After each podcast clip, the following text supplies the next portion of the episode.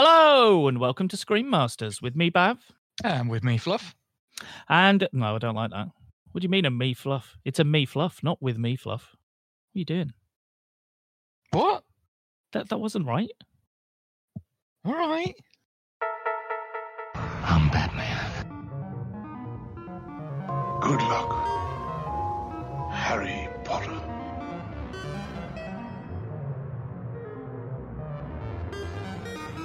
Cover me with eggs and flour and bake me for 40 minutes. Hello, welcome to Screen Masters with me, Bav. And me, Fluff. There we go. You don't say with, you say and me. Does it matter? God, yeah, because that's the little patter.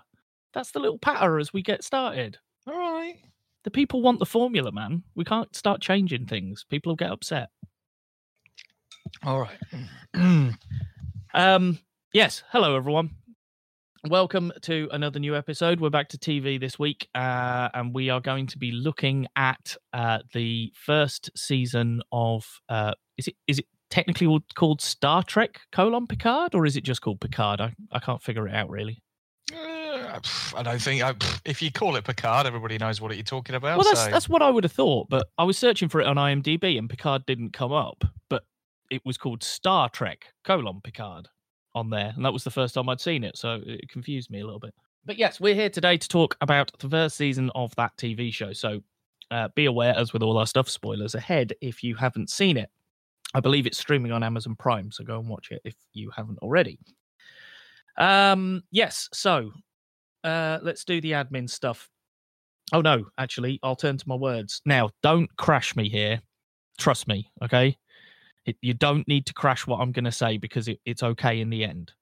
About halfway through, you're going to get upset, but but hold on to it. It's fine by the end, I promise. So this week, I would like to turn to the words of Kim Jong Il via Trey Parker and say, "I'm so lonely, so lonely, so lonely and sad we alone." Jesus. And there you go. Okay. See, I thought you'd crash the Kim Jong Il thing unless I prefixed it.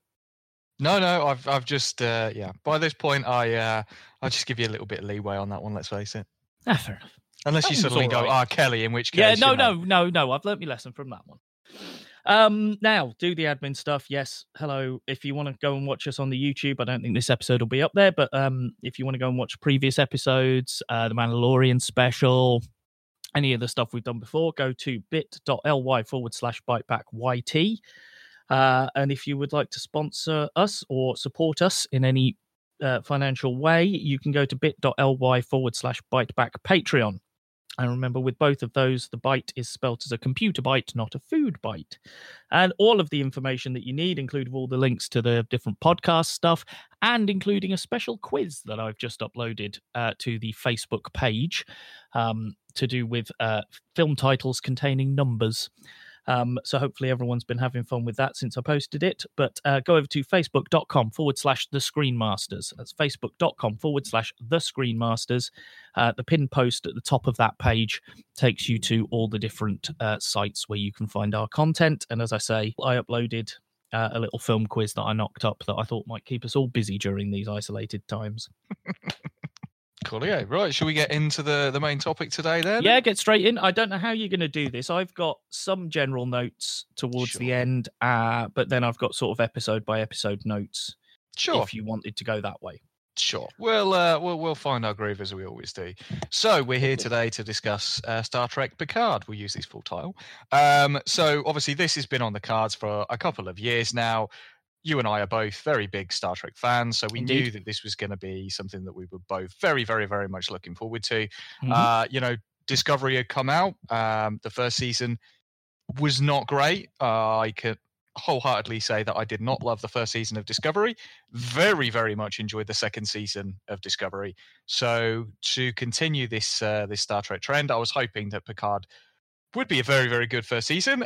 Was it? We will find out. Um, so just to cut to the gist. Okay, so where are we now within the Star Trek timeline? Now, a lot has gone on in the last few years. We've obviously had, you know, the end of of the old universe, as we might call it, and then the start of the Kelvin universe um, as a result of the Star Trek film. Now, loosely, the the old the old universe did in fact connect to the new in the sense that there were comic books which were out uh, just beforehand, uh, kind of Yep. leading up to I that film. them. And it all cruxed on the belief, uh, or sorry, the, the the fact that Romulus was going to die. Uh, that the sun in in the Romulan territory was going to go supernova and basically wipe out a good chunk of the Romulan Empire. So that's where we left that that series there. Now, obviously, we know from the Star Trek film that shit didn't exactly go right, and that Romulus was destroyed. Hence, the reason that Nero came back and met up with everybody, and that whole thing kicked off. Now, while that thread has gone off on the Kelvin timeline, we're picking that thread back up now in the main timeline, as we might to- like to call it. And this is where Picard gets involved. Now, Picard, knowing that this was all going on again, as we know from the, the comic books during that period, put a great deal of effort in to try and rescue as many Romulans as possible. Now, obviously, the the sun was going to go supernova, so he put together a plan to to create a fleet in coordinates with uh, with some old friends. One of those is Geordi La Forge, as as we learn in the again prequel comic book to the Picard series, and basically they're trying to put a fleet together in the hopes that they can save as many Romulans as possible. And that kind of leads us into Picard. So we're now picking up 18 years after the events of Star Trek Nemesis, where Is that Data- all that's passed? 18, years, according to the the timeline that they've defined, 18 years has passed since Nemesis, uh, and we pick this back up.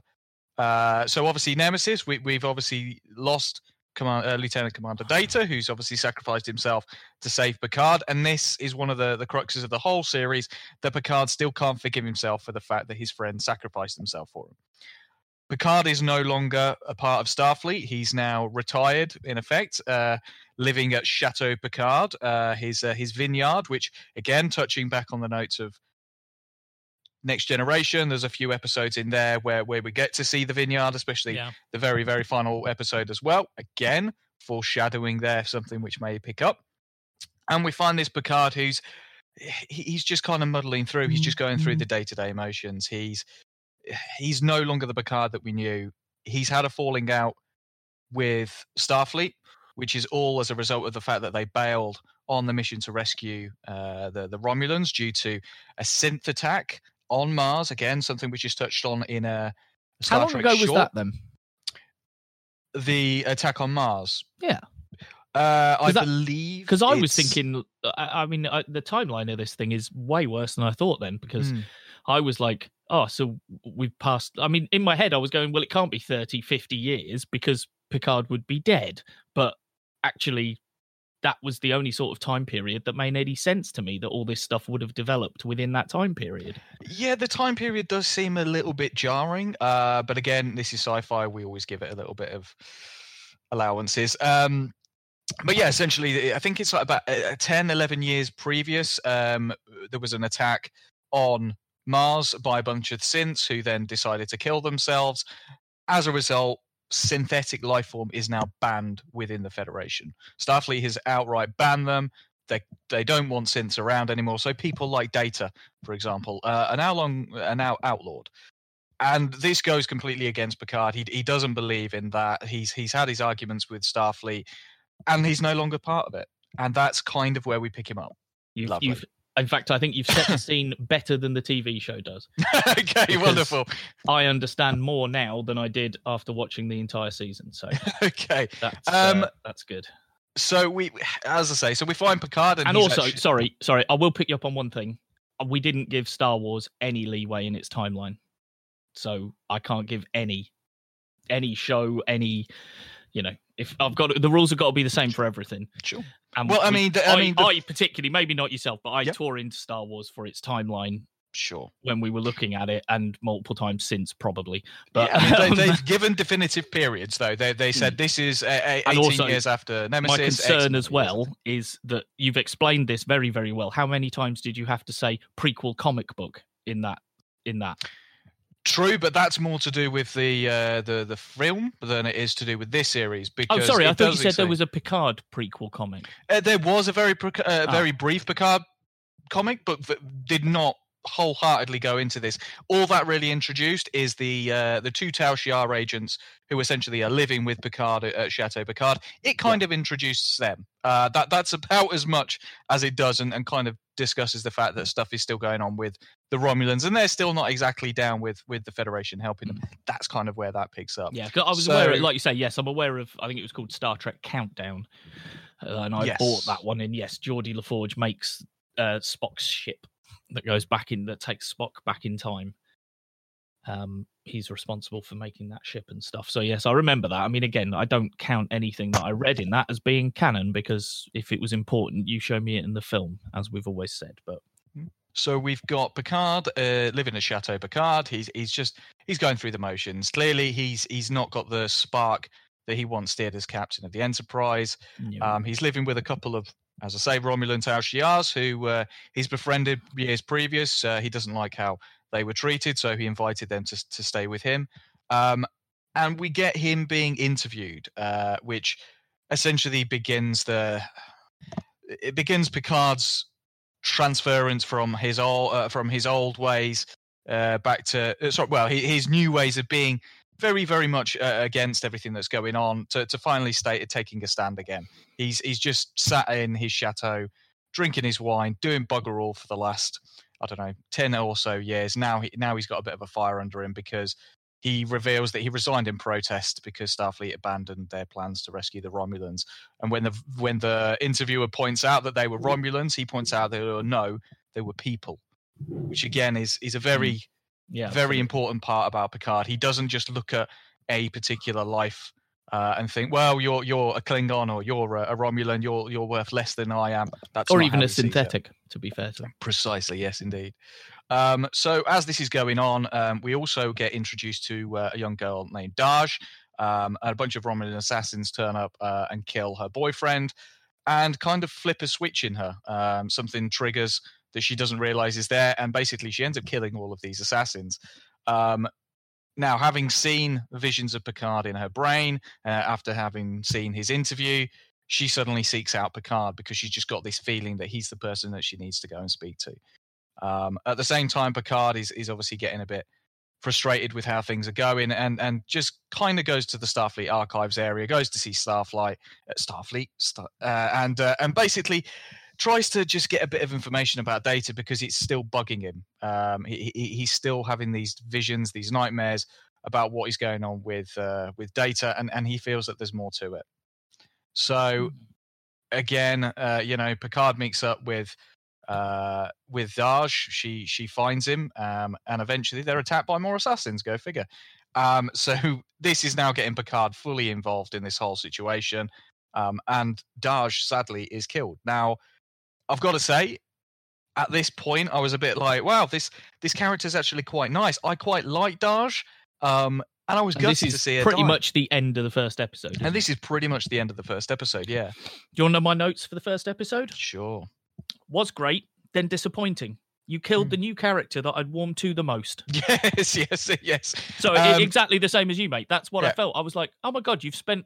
You, you introduced this character to me. You got me to like them and to get on board with them, and then you fucking killed them. Yeah. And I was Um, really enjoying them.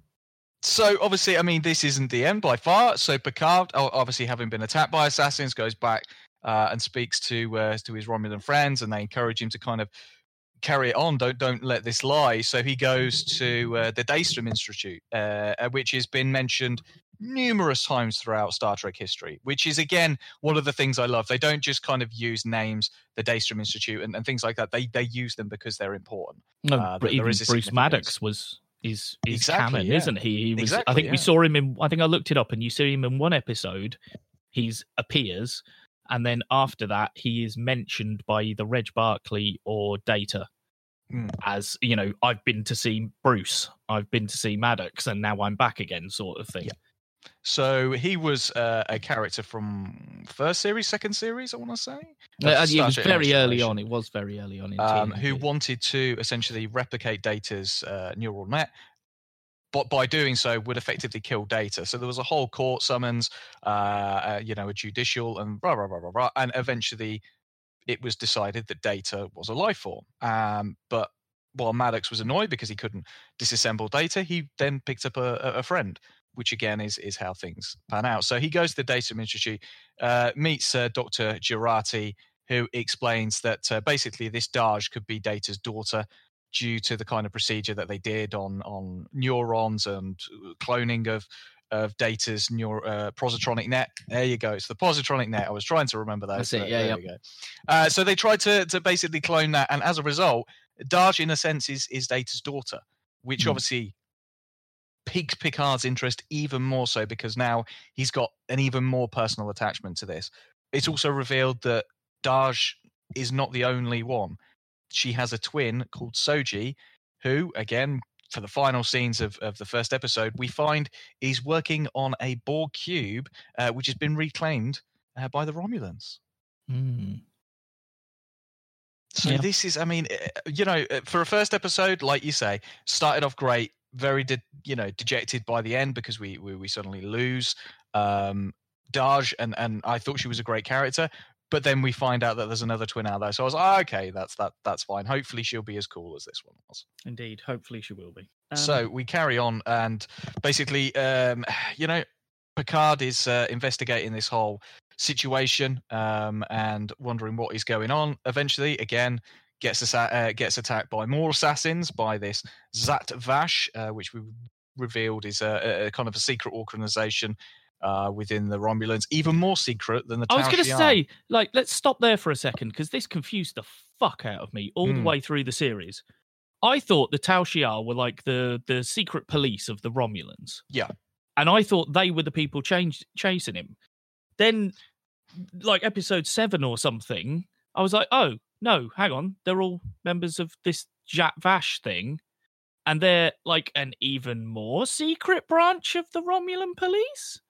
Or do they not work with the Romulans? I Well, don't really this know. is this is kind of like But I uh, just section got baffled. thirty-one, it was though, isn't it? this particular episode. There was just masses of exposition dump in a really boring way. It was just those two Tal Shiar, if that's what they are, the goodies who were the goody Romulans who live with Picard. She just sits and spouts exposition at him for about ten minutes.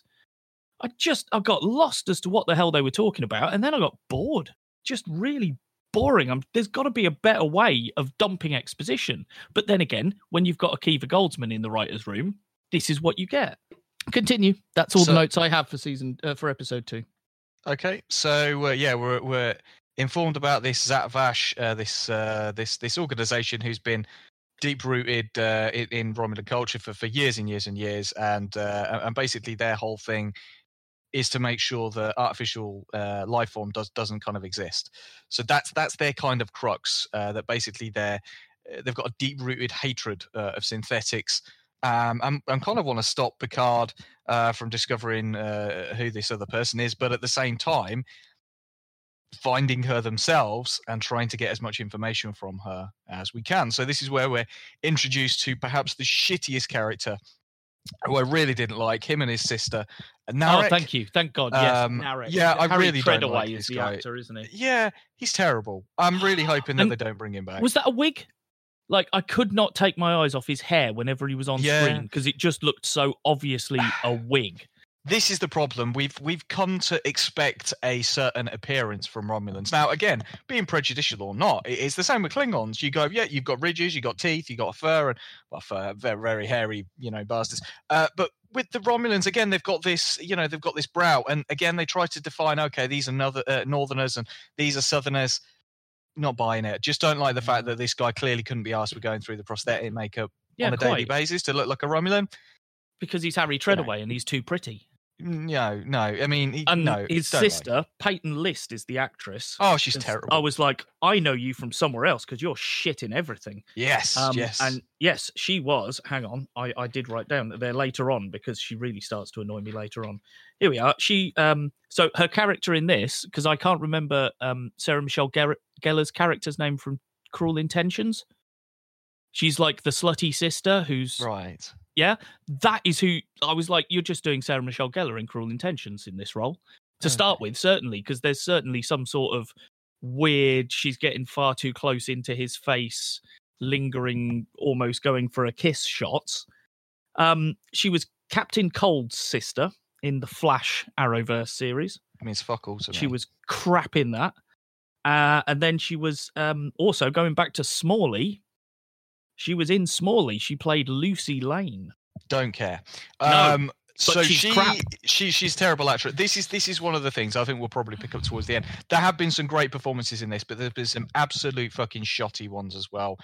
Uh, these two, the, these two particular Roman yeah, characters, the- are the- these two turned me off every time they were on Uh, screen. I that that that is the, and this is unfortunately one of the cruxes for why this series isn't as, as great as I was hoping it would be. Anyway, we'll carry on with uh, yeah, on. with, with the plot and then we'll, we'll kind of discuss. So, okay, as we're going along, um, uh, we, we're introduced to this guy Narek, who we, we realise straight from the bat he's a duplicitous bastard. yeah, Um, like you couldn't have off. signposted it more obviously. I don't think. No, it's okay. We'll give this guy this appearance. So they've got all these other Romulans that look like this, and they all like formal. And then we've got this guy who doesn't look anything like them. Yeah, of course he's going to be duplicitous. Terrible. Um, so uh, Soji, the the twin sister, is kind of developing this relationship with this guy. Clearly, we know that he's going to try and screw her over. That's that's that's a given straight off the bat. Yeah, Picard, meanwhile, is still back on Earth and goes to Starfleet. Basically, asks him, uh, asks them to, to give him a ship, give him a crew, uh, basically he- help him uh, to to find out what's going on. They basically refuse, um, and they're really not very polite about it. They're like, "Yeah, okay, granted, you're you're Jean Luc Picard, but guess what? Get off your high horse. No, nobody Mhm. believes you anymore." And it's pretty, it's pretty harsh to actually see everything that we have seen Picard give to Starfleet, give to the Federation, and they basically just turn him away. Like, no, not interested. Um, we obviously realise that the the head of Star uh, Starfleet security, a Commodore O, uh, Mhm. is uh, is basically a Vulcan who so so just so happens to look very much like a I think Romulan. she's isn't she a half Romulan Vulcan? Half, which we find on. out a little bit later. Yeah. Yeah. Um, still a bit dis- still a bit disgusted with the fact that Starfleet security had no problems with letting a Tal Shiar stroke Zhat Vash agent rise to their highest ranking. They should Hmm. probably be embarrassed about themselves. Where the fuck is Section Thirty One at this moment in time? But that's that's a problem for another day. Um, so obviously. Uh, Picard is being turned down left, right, and center, and he, he realizes he okay he needs to find a way to actually get off of planet and go and do this. So he then contacts a former first officer of his, uh, Raffi, who he obviously had a bit of a parting with and, and didn't follow in the in the best of ways. So we find uh, Raffi, who's he's kind of not exactly had the best of times since uh, she got ousted from Starfleet as well. So she is basically Well, I've written her down as intro to moody old druggy lady. Yeah, yeah. So uh, she's she's yeah a bit of a drug addict by all accounts. She's clearly got some personal problems. Again, we find out a little bit later. She kind of separated from her family. Didn't really give a shit about raising a kid. She was more interested about what was going on within Starfleet and the fact that the Romulans may be screwing them over. Kind of says a lot about her character. She she has a lot of pride for what she does, but family wasn't important to her. Again, Yeah. kind of similarities to Picard in that respect.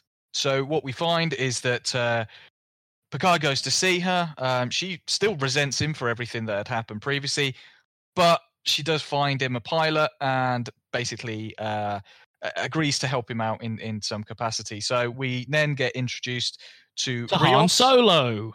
Yeah, the, the Han Solo of, of the Star Trek world. Um, Honestly, I, I I couldn't remember his name for about seven episodes. So every time he appears, I've just written Han Solo, and then Mm.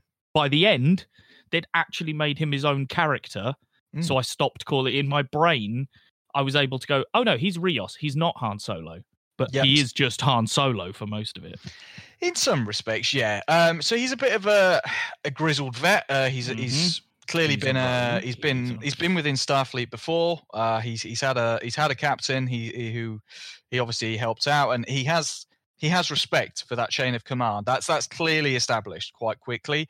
Uh, even though he's got something like a bit of metal sticking in him, he doesn't really concern himself with that. He's just puffing on a cigar, and we've got half a dozen different um, holograms on his ship. We've got a piloting hologram. We've got a hospitality hologram. We've got uh, a medical hologram. Um, I'm trying to remember all of who they are now. An engineering hologram and their navigator hologram. It's hilarious. Each one of these is him. So it's basically just a Some of those types we don't meet till much later on because I've No, got no, no, no, notes yeah. about some of them that I was going to make later on when we get to the points. Yes, so we get introduced straight away to the medical one, Yes, and it's like, well, hang on a minute. he- which you, you look amazing. identical, and basically the ship has replicated his persona, uh, well, his, his appearance, etc., for all of the holograms on the ship.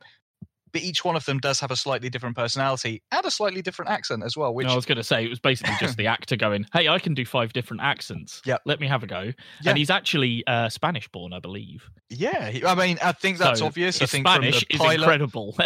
yeah, But- I think from the pilot's perspective, a little bit later, he starts speaking Spanish at him, yeah, yeah. and it's hilarious because he's just this, yeah, yeah, yeah, whatever, whatever, and it's hilarious. Mhm. Um, so yeah, we get we get introduced to Rios, but at the same time, there is still all the stuff going on uh, on the artifact, as, we, as we're now calling the Borg cube, and we also get introduced to a former Borg by the name of Hugh. yes, indeed. So Hugh, Same actor again, wasn't it? It was indeed, yeah. So Hugh was a uh, an actor who portrayed a Borg way back in the Next Generation series. Um, so he was a he was a drone that Geordi Forge found, uh, took back to the ship. They eventually kind of imparted a bit of individuality on him, sent him back to the uh, to the Borg to be reassimilated.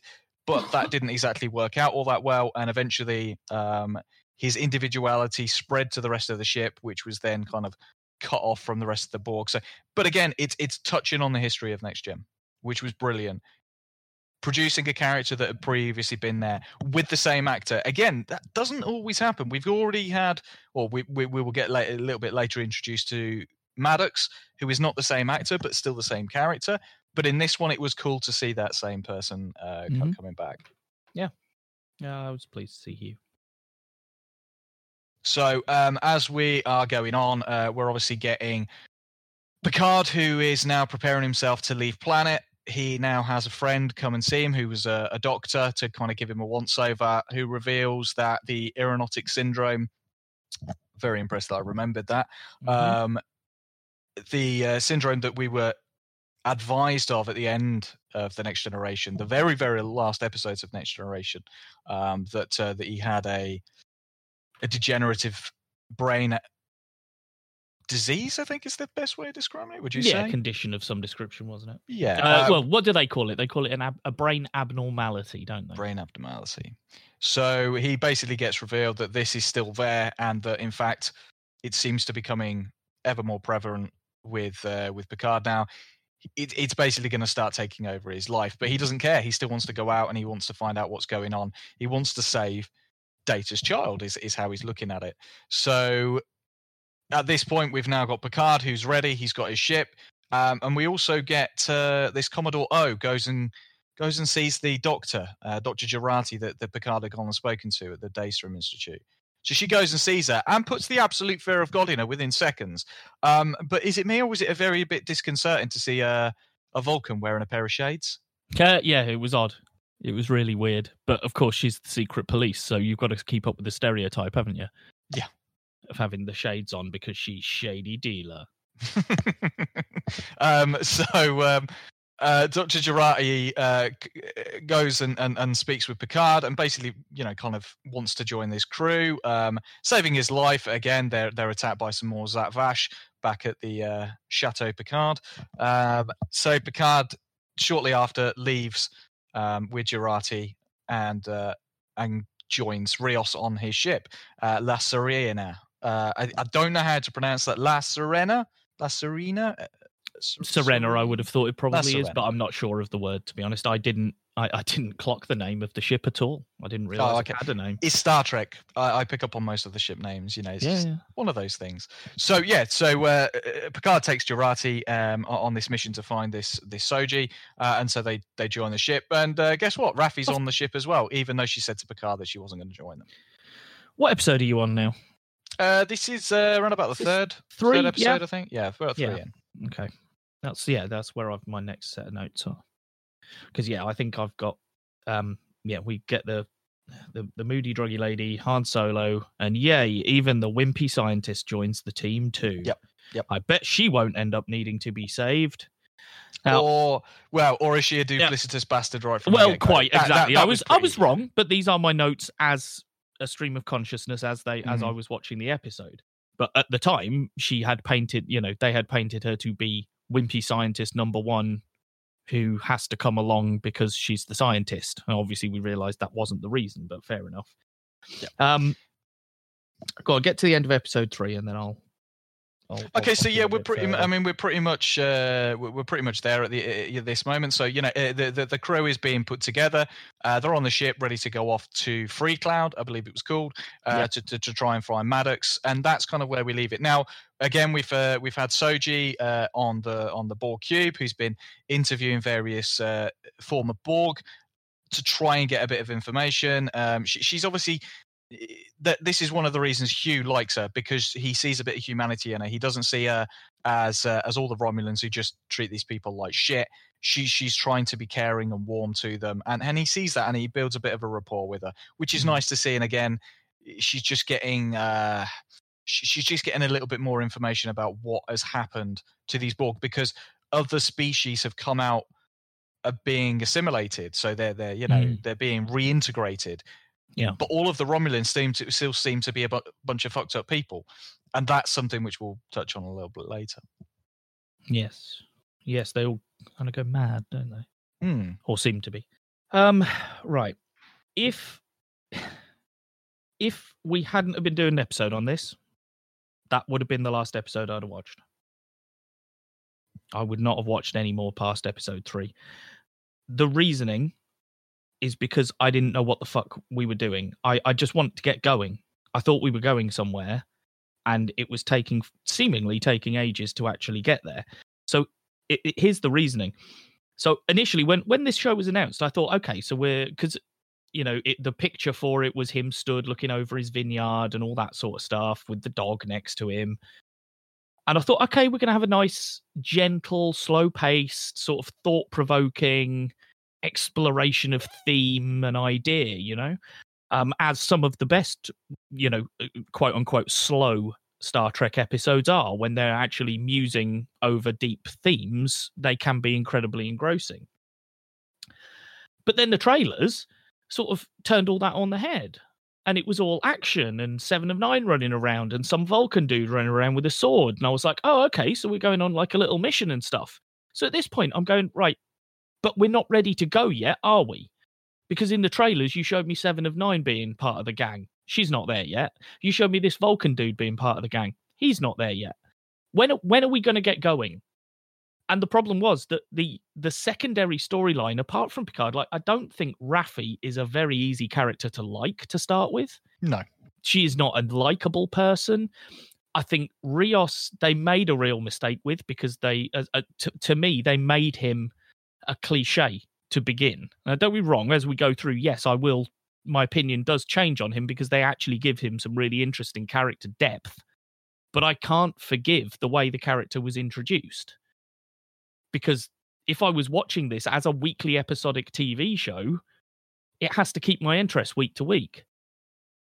There's too much at the minute, I feel, of of assuming that people are going to watch the whole thing. So you don't have to watch what you're doing with pace. You don't have to think about how you're setting your story out. You assume, oh, well, I've got 10 episodes. I'm releasing them all at once. People are just going to sit and watch all of them. Well, no. If I if you're not interested in me, if you're not dragging me along for the story, I'm bailing because you haven't done enough to drag me along. And like I say, my problem at this stage was that the only character other than Picard that I had connected with and liked, they'd killed off in the first episode. And Soji, yes, she's the sister then, so we've got that same sort of character. But I know for a fact that that character doesn't know who she is properly. So at some point, I'm going to have to watch that character discover who she is. I've already done that. I saw that in the first episode with Dahj discovering who she was. I don't need to see the same character go through it again later on because, like I say, that's just an obvious thing that's going to have to happen is her realization that she's a synth.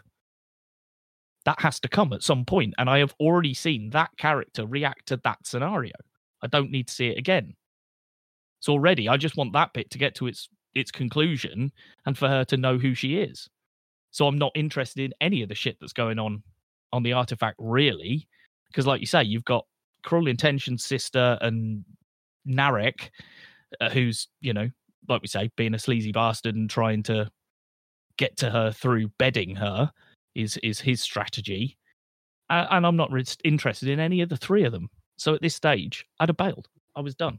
But you didn't. You, you Well, no, of course not, because you were doing another thing. I tell you what, though, mate, in two episodes' time, I'd have bailed again. So you're freaking lucky I kept going. And this is why it took me so long to watch it, because I just could not bring myself back to watch it again. Every time I sat down to watch it, I was like, I don't want to watch this.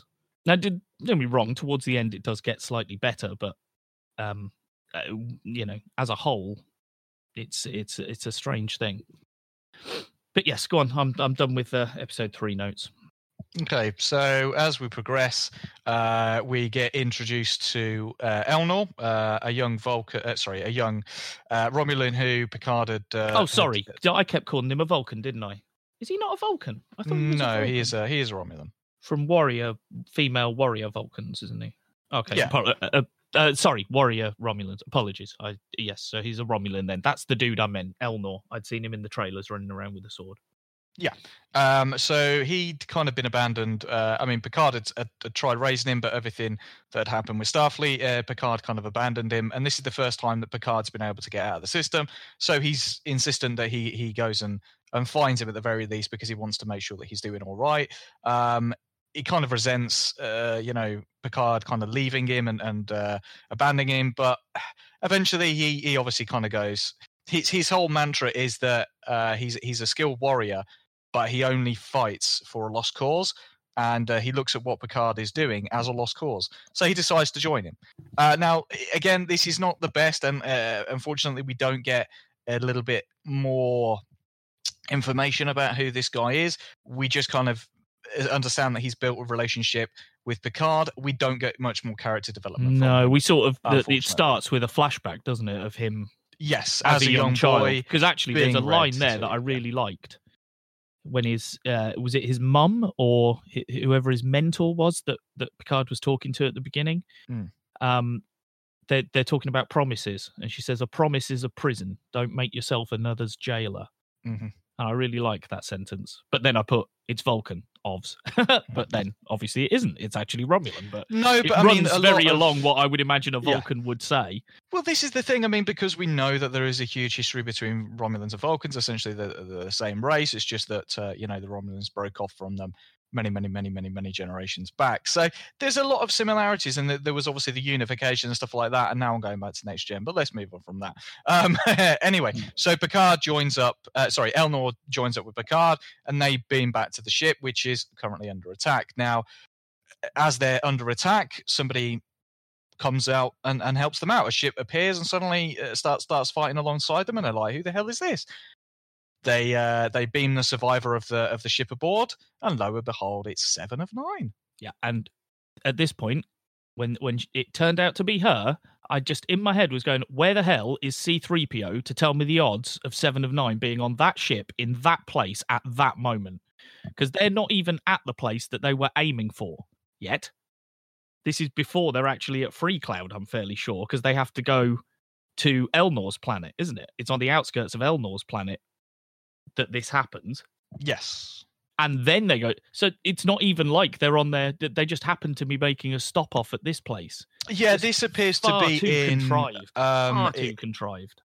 But I mean, this is you know, it's it's a fictional TV program. You I understand what you're saying, mate, but we can't criticize some things for leaps of logic like this, and then just because we like a different one, not criticize it for Not the same. Not at all, not at all. But this is a story-based show, so X, Y, and Z. This is a fictional story, so of course these characters. You could look back at most things and go, "Well, how the fuck did that person end up there? And how did that end up there?" Because that's the way that it's been written. I think I think there is a line somewhere in the sand, and I think this crossed it. I think there is a way to have a character turn up when you need them to. For example, there's a bit later on where where the character comes back again. Um, and I was like, how the hell did you know where they were? And they actually bothered to put a line in explaining how she managed to find out where they were and come to their aid at that moment. Well, that's okay then. You you've given me that explanation this was it was too contrived for my liking too much Sure, I, I do feel like you're picking too many holes out of it just for the sake of picking up. but this is holes. not it's not it's not the sake of picking holes mate the problem is that i wasn't engaged Mm. when you're not engaged in the show or a film you do pick more holes in it and like i say on this at this point because i realized fuck i'd have bailed at episode three I cannot just make this a negative thing. So I, I did start trying really hard at this point to pick out positives every now and then. Because, for example, it says, my comment is, yay, seven of nine, finally. And then in brackets, where's C3PO to tell me the odds of seven of nine being in that ship? Because it occurred to me that it was a bit ridiculous. But I, yeah, I was very happy to see that character, and it, it, it you know, popped me for want of a better word because that's, you know, because I was looking forward to seeing that character.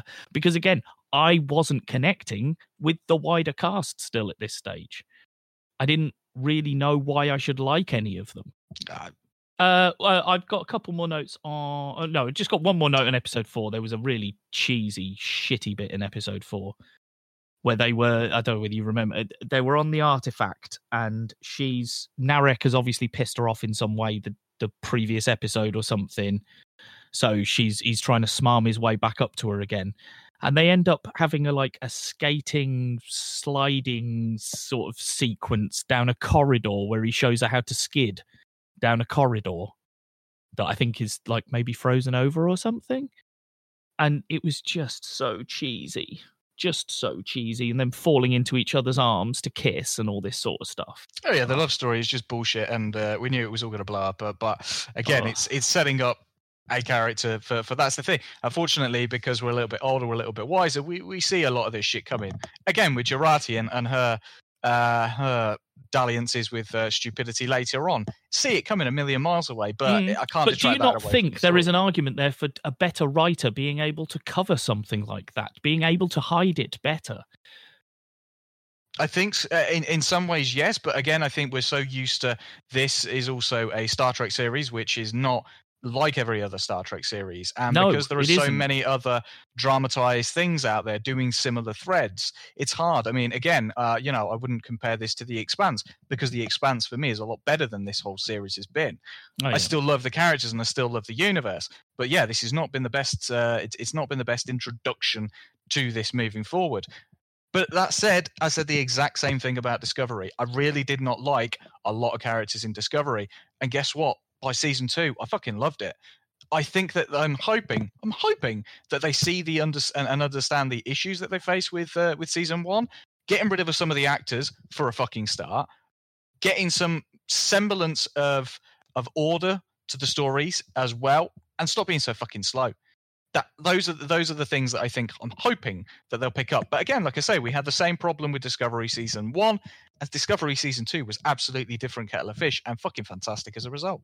So we now pick up, and uh, we've now got Seven of Nine, who is on the ship, um, and we then get a flashback to years before. Now, this is perhaps one of the most harrowing fucking things you will ever see from Star Trek, and it breaks your heart as well because it's actually a a, a, character that we kind of know very well from Voyager. So Seven of Nine is basically forced to kill Icheb, uh, who was obviously rescued way back on Voyager. But basically, because uh, a bunch of black market dealers have kidnapped him and are extracting his uh, his Borg components from his body, but not giving him any anaesthesis or anything. Literally ripping his eyeball out of his body, and it is not the most pleasant of things to see. Now, this I think straight away gives us that understanding as to why Seven of Nine is no longer the robotic Seven of Nine that we once knew. She's completely different. Um, she's she's more in tune with her emotions, and now she feels revenge and, and rage against the people that have wronged Icheb. Uh, that was her son, and we all know that from coming out of Voyager. But it also is important to to to pick up on the fact that it was a character from Voyager, so we're still continuing with continuity of the of the Star Trek universe. So she's now on the ship uh, with uh, with the crew, and basically wants to go to the same place as them. Um, uh, with their intent to, to go and free Maddox, she's got an ulterior motive for being there. Excuse me. Um, so they go to uh, so they go to is it uh, Freecloud, um, and they basically meet up with somebody who is holding uh, Maddox captive. She recognizes Seven, and clearly they've had a very intimate relationship beforehand because she knows her as Annika, which obviously, as we know, is uh, is, is Seven's human name. So the uh, at this point, there's a whole back and forth. There's Picard dressed up like a, a crazy Frenchman, which is hilarious. This this is where Rios dresses up as a flamboyant guy. So this is where a bit of the comedy, uh, which has very, very much been lacking throughout the whole series, kind of comes into effect. Um, uh, you know, even though Picard is playing, uh, sorry, Patrick Stewart is playing Picard, who is a Frenchman. He puts on the most ridiculous French accent you can ever imagine, like the worst kind of French accent, but it's Mhm. hilarious at the same time. Mm. Um, but Seven reveals her true intentions. There is is to kill uh, the individual who is holding Maddox prisoner because that's that's revenge uh, against her killing Icheb. While Picard convinces her not to necessarily seek out revenge, and, and they you know save Maddox. Seven and and and, and Picard kind of have this little conversation where she says, "Oh, have you have you managed to recover your humanity?" and he's like no but but we still fight this every single day because we've got two characters who were both assimilated by the borg both separated from the borg and this is very unique that we don't have many of these kind of interactions the fact that picard became Locutus and because Annika became seven of nine there is a you know distinct comparison between the two so it's cool that they got to talk about that and then seven just goes back and kills the person anyway uh, which uh, which which was in, I think in fitting now to to who she was and, and everything that's gone on. Maddox has now been rescued, but she gets left in the sick bay with uh, with Jurati, who uh, basically reveals that yes, they did have a relationship, but the fact that uh, Commodore O scared the bejesus out of her, um, she kills him instead, which was quite of a kind of a thing of oh shit, okay, so yeah, she she she did go there then, um, and that was pretty harsh, but again, it's uh, it, it was in fitting, I think, at this point uh, with with what was going on. Mm. Well, at the beginning of this episode, Agnes, whatever her surname is, you keep saying, um, was watching a video of. I thought her dad. I thought it was a lovely video of her watching, you know, some times she had with her dad, and they were about to share a cookie, and then they just started kissing lots. So I laughed to myself and realized that I was totally wrong in that. That clearly that wasn't her dad. Um, but I hadn't. They, I, I, yeah, I didn't see that that was Bruce Maddox's face at that point. It was only think- later on I realised it was Yeah. Bruce Maddox. I don't Um, think because we, I don't think we'd seen a, an actual picture I of Maddox beforehand. I think, think this is the first time we've gone, oh, this is Maddox, and he doesn't look like the guy way back when. And as you say, I mean, I'm not going to be ageist and go, ooh, he's a bit old. Oh no, you," no, but, I, um, but it's not being ageist. It's just No. that, that that that was the first thing that came into my head when you see a young-looking girl and a, a grey-haired, grey-bearded man uh, in the same shot as her. That I would have said common sense suggests that they would be. Because, because to start with, they're not in any sort of coupley way, and then yes, 10, 15 seconds into the video, they're far too close to each other to be uh you know father and daughter or whatever. So that's when it when it came to me. Um i i couldn't stand the whole disguising dressing up shit. I thought it was bollocks i i wrote what is patrick stewart doing the the monty python french accent the eye patch for fuck's sake i just i th- that that was enough i was done again at this stage um i I, I wrote uh, clearly from what you've said. I'm obviously wrong. Um, but was Star Trek always this comedic in tone? I don't remember it being this full on comedy. And it's not that I don't remember full on comedy episodes because I do. There are some, you know, some hilarious sort of. Um, uh, I'm thinking particularly of holodeck, funny holodeck ones that I remember from from a couple of different seasons. It's the tones that get me. You're you're shifting, like you say, because the episode opens with a, a very detailed, gruesome, heartbreaking story of someone being taken apart by someone else, and then in the same episode, you're playing everything for for massive laughs. I just it, I struggled with the tonal disjunct there, um, and it's here's another example of of where I think the scripting here falls over, and and this this you know it's again MacGuffins. We've called them out before, and we'll call them out if they if they don't make a lot of sense or they seem too convenient. Here's yet another one. So Raffi injects Rios with something just in case he's got just in case because they don't know that he's going to run into the lying uh, the dude who can detect lies. They don't know that he's going to run into him, but just in case they do, Raffi gives him a little concoction that'll help lower his, you know, whatever the triggers are that this guy will pick up on. Fine. But her line is This should kick in right when you need it. That is her exact line. How does she know when he's going to need it? They don't know that he's going to run in to the lying detector. Mm, perhaps it's a So how have you designed it that way? Chemical you designed it that way because it's a plot contrivance because you need it to kick in at that moment. So you've written the line in to try and set that up. Yeah, but in in theory, again, sci-fi. Uh, if uh, if you've you've got a sudden heightened, uh, you know, blood pressure or or something along those lines, then it could be a trigger because that's the thing. You suddenly find yourself in a heightened situation. You suddenly panic in, and that's where it breaks down. I don't know. I'm just uh, I'm just speculating. Uh, what was the character that stripped the Borg for parts called? Because because I was thinking Vajazel every time they say it. Uh, Bjayzl is, is Vajazel still sounds far too close to Vajazzle for my liking. okay. Just made me laugh. Um, now end of the episode, seven of nine, and Picard having a lovely discussion about humanity. Mm. And I, I, I hope they really bond and they get into their shared experiences as ex Borgs. So they finally have someone to talk to who understands that, oh, she's gone. Oh, okay. What a waste. Because at that moment, at the end of the fifth episode, she's gone, as far as you know. We leaving we're leaving her on free Well, cloud and she- we're moving away. She wasn't. she wasn't. She gave him the little thing and said, "If you need me, press that." Of course, he's going to press it before the end of the series. Somebody's going to press it before the end of the series. You're not going to set this person up and give her a whole Well, episode I dedicated missed to her without that. I didn't get that. I, I didn't know that she was coming back at all. I was like, fuck, why have you just wasted that character? You bring her in in the most ridiculous way, and then I'm happy to see her, and I'm happy for this little hint that you show this this fraction of what could be a really interesting and deep discussion, uh, uh, based an entire fucking episode around it, for all I care.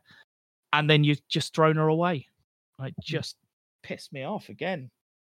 I'm not going to lie. The uh, the the the treatment of Seven and uh, Elnor and and some of this thread does not work between now and the end of the series. Does not work as well as it should do. Well, no, because yeah, Um, from pretty much every episode. Because I'm just looking at the next episode, and I've got a bit on the side that just says, "So the kid is gone," because they start calling him the kid, but Elnor. I'm like, so he's gone then, but he's not. But then we just Yeah, so we'll, we'll we'll get to those threads. So uh, moving on to the next one. Again, the ne- next couple are a bit easy. Well, the next one is, is very easy to get through uh, because it's basically they they go to the to the reclamation project. Well, the, yeah, the it's artifact. us finally getting to where we actually Yeah. needed to be. Because the last episode we got to Freecloud, which is where we thought we needed to be in the first place. But again, anyone who knows the anyone who's watching from the beginning knows that actually Freecloud, Free Cloud is just a midpoint. We Yeah, know because- that we're well, uh, actually aiming for Soji That's it. on the artifact. But at the t- at the time, they don't know where Soji is. Where no, exactly. does, but the audience so they've got to go does. to Freecloud in order to do that. the audience does. So the audience is aware of where your end goal is and how long it's taking us to get to that end goal. Sure, but that's that's the same for a lot of series like Game of Thrones and shit like that. Did it all the time. Right, but then Game of Thrones must have kept me more interested then with the characters and the development. more than you than I did. the It boring as machinations, shit but- the last two series. Uh, uh, but again, but you're generalizing eight seasons because of two seasons that you didn't enjoy at the end. The first five or six, everyone was on board. We all were, and we were all gripped by what was I'd say three. Three after Oh, three, Christ. maybe four. It's got really, really poor. Uh, back to you. All right. Um. So yeah. So uh, we're now going to um. We're now going to the reclamation project. We're going to the Borg cube, and this is where Picard is going to meet Hugh uh, for the first time in many, many years. Uh, again, wonderful, wonderful little conversations and whatnot. There, Picard has, uh, you know, has the absolute compassion uh, and an understanding of what Hugh is doing. He's he's scared because of all of these ex Borgs that are around. He he doesn't like the idea of being there in the first place. It it really gives him the chills. But he sees Hugh and what he's doing and has nothing but respect for what he's doing and, and absolutely loves the fact that his uh, his friend is, is is out there helping former Borg as well. And again, that's a really touching thing.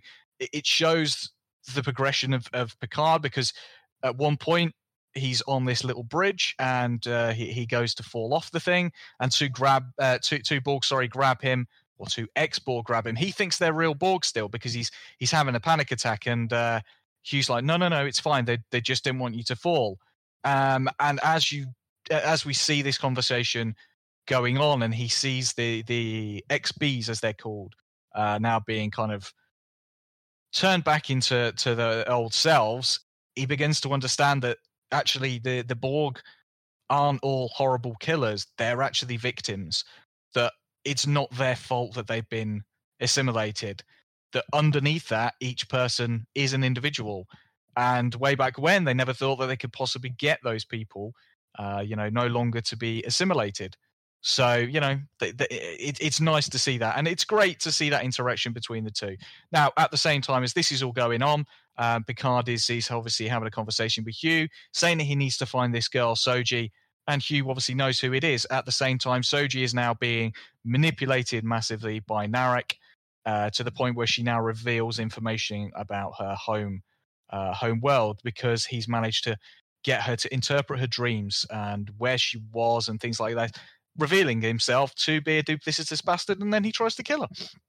So uh, at the same time as Picard is trying to get to her, uh, you know, Narek is trying to kill her, and eventually Picard meets up with her, uh, and she she recognizes him because of that ingrained knowledge that she's already got because of its it, the dataism of, of it at all. I'm still a bit unsure on how she's got all of that, but again, that's that's beside the point. Um, so they uh, they basically try uh, getting away because obviously there's loads of Romulans on the ship. Hugh decides to help help them uh, and tries to help them escape. So he sends them through a uh, kind of a transporter in the Borg Queen's quarters, and then they go to a planet. At the same time as this is about to transpire, Elnor beams aboard the artifact and, and basically helps Picard. And this is again the reason I bring that up is because that kind of leaves him on the Borg cube. And again, a bit of a wasted. Why introduce this character if you're going to waste him? That that's very much what mm. I felt. Absolutely, I thought he was going to be, you know, Picard's sidekick. I thought that was yeah, yeah. And I, I couldn't understand weird. the argument for him not going on to the artifact with Picard, I, I, just didn't make any sense to me. Yeah, Picard wanted to go on there alone. He didn't want anybody with him, uh, which I understand because of, of I know, everything that was going on. He disobeyed but... him anyway, so why did yeah, he just exactly. disobey him in the first place? Yeah, exactly. Uh, but he still he he at least thanked him for disobeying him, so that was nice. Yeah. Um, so uh, yeah, so Picard uh, and Soji are sent to a planet, and this this comes into perhaps the, the best episode of the whole fucking series. Right, stop there then, because that's episode seven. I'm not ready for episode seven yet. So, uh, are you uh, uh, uh, any more notes on episode six? No, no. Okay. So, as you say at the beginning, uh, when they first go on the artifact, Picard getting all worked up and and discussing it, uh, uh, having all the flashbacks, the discussion with Hugh, like you say, and then there's a bit afterwards where he's sat down in um, is it another recreation of his chateau again or something, and he's looking at a computer and it, they they put the nice visual of Locutus's face over the top of his as they swing the camera mm, around. I thought yeah. that was quite a nice touch. That was a really good looking bit. Um, I got even more baffled by scientist lady at this point, Agnes, because now she's kissing Han Solo, and so she's playing everyone. I don't know what the fuck's going on there. Mm-hmm. Um, there was a great bit with Raffi because this is the point where I started to come round on Raffi. Um, uh, she uses, uh, you know, she properly talks her way into. Is it with a commander, another Starfleet person that she knows, and she's trying yeah, to get no, yeah, a, ticket Captain or something, or isn't something she, to like the artifact? Yeah. yeah, She's trying to get them on the artifact legally. Um, and yeah, the the gift of the gab she was doing on that, I thought was really good. It was really well written and, and very funny. Um, and yeah, so at this at this point, my next note is I'm just not interested in Soji and Narek's story. Mm-hmm. Although actually this time I wrote not Narek because in this episode she he tells her that his name's not Narek, it's something else. But then she continues calling him Narek for the rest of the time. Yeah, um, and it's so uh, unimportant that neither of us remembers what yeah, real quite. name is. Um, and I've written now the Picard the Picard story has got me. We're at the artifact, but now we head into a five minute sequence of Soji working out the truth of herself, mm-hmm. and it was boring for me because I already know. I already know that she's not who she thinks she is. Now, normally the intention of this sort of dramatic irony are just to try and explain why it's not working for me here, because I know it is something that you would do in film. I, I'm not disagreeing with the technique. This is why it doesn't work for me, though. She, normally the intention is the payoff that you get at the end with dramatic irony is you get to see the character react and go through the turmoil of discovering whatever it is that the audience already were aware of. but I'm not invested in that character. So it just doesn't work for me. I don't want. I, I get bored. I was totally bored when we kept cutting back to her frantically working out and piecing things together to work out that she's not human. And that is something that the audience knew right from the start. So I don't see where the interest is for that. I don't see why that's an interesting sequence that we needed to do. Um, I did like the way they shot and did the sort of I can't remember what it was called, but the the Romulan sort of dream walkthrough thing, where she was walking around a certain pattern with candles and stuff to to try and get into her dreams. Did you do you know what that's called? I can't remember what the No, hell. nor can the- I. It, it, it was a But uh, I, I it was a liked that. meditation practice Yeah, of some description. That yeah. that's the, how he kind of describes Yeah. it. But I thought that was really good. I'm curious as to how, when it's a Romulan thing, how a synth is able to do it. Because I'd have thought it needs a Romulan brain, but maybe the positronic nets are so advanced that they can emulate stuff. I don't Mhm. know. There's another point with that slightly later on as well. Um, that that confused me with that sort of stuff. Um, yeah, I just I can't help but feel that Soji's entire story in this episode was pointless. It Hmm. was It's just about revealing what Yeah. the audience already knew. It's it's really weird that within the space of one episode with uh, with with the first one with Dahj, yeah, I've I really liked Dahj right from the get go. I love she, Dahj. introduced really nice. Uh, her running around, her being afraid and stuff like that's cool. It, I knew it was going to take me ages to like Soji. Now I don't whether though that is because they killed off the nicer of the two twins straight away, or whether it's because the fact that she's stuck with the um, personality vacuum that is Narek. Yeah, true, true. That's a fair point. That's a fair point. Is it I don't know because I don't know Yeah. because the, the the the Dahj character was so interesting because she had very quickly come to learn that she wasn't who she thought she is, and Yeah. that that that was then the audience experiencing that character Yeah. going through the turmoil. And Yeah. like I say, I, I've already seen that character go through that turmoil. I don't then need to see the same character go through the That's same it, process which- six which we've episodes just later. spent six episodes, so we've now Yeah. got to what the end of uh, Yeah. So now after the six sixth episode, episodes, and now we've got the back- end of episode six replicated similar to the end of episode one Quite. in that Picard finally meets her. Yeah. So this is this whole thing. Oh, and that that's uh, that annoys me you know that that makes me think like Yeah. why why what was the point in all this apart from that you couldn't have soji be really close to picard at the beginning of the series Yeah. This is my thing. I'm not saying that everything ha- doesn't have some level of contrivance. My issue with this series as it's gone along is that their contrivance is blatant. I don't think they do a very good job of writing around it and writing to hide where they've had to use a contrivance. I mean, particularly this next episode, there is a bit in there that there is no other part in this show that was written that is scripting for the sake of scripting than than in this particular episode. There is hmm. one part, and don't be wrong, I loved this next episode. It was the peak of the entire series for me, hmm. largely. But there is one element of it that I was like, "Oh, that's really good." Oh no, no, no! You've just done it for that reason, haven't you? Hmm.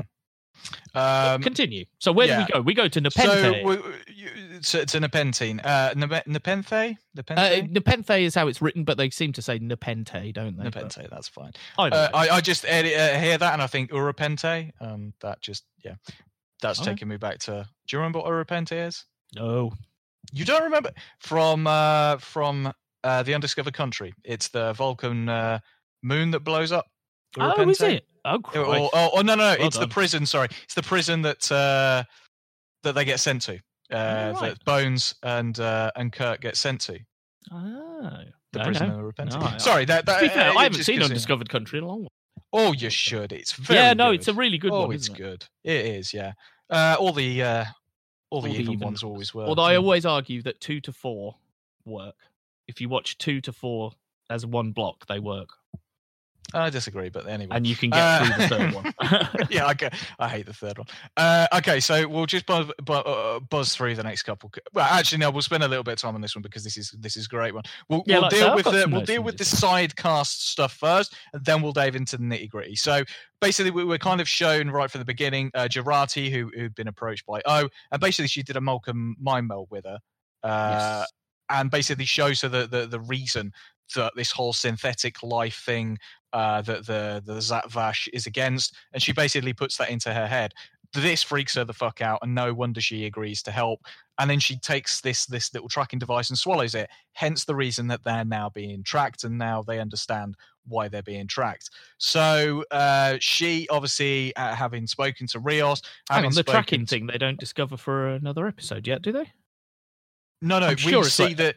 We, see, her, take ingest the it. thing, but they Yeah. don't know that they're being tracked. No, no, no, no. Stage, do they? No, no, no. But they they they they know that uh, that, that there is somebody tracking them. Yes, uh, because yes. they've they've obviously escaped. So they know somebody's tracking them, and they they eventually realize why. Because right, she's yeah, spoken yeah. to Rios, she's spoken um, uh, to. Um, to, to- basically, she's spoken to the crew and realizing that she's actually feeling a bit bad about things now. She doesn't necessarily agree with everything she's done. She's also killed somebody, so you know that's Yeah. that's that's sitting, sitting on her quite well. So she decides to uh, to try and uh, put herself into a coma to stop the tracking, which is really fucked up. But you know, it's it's one way of going about it.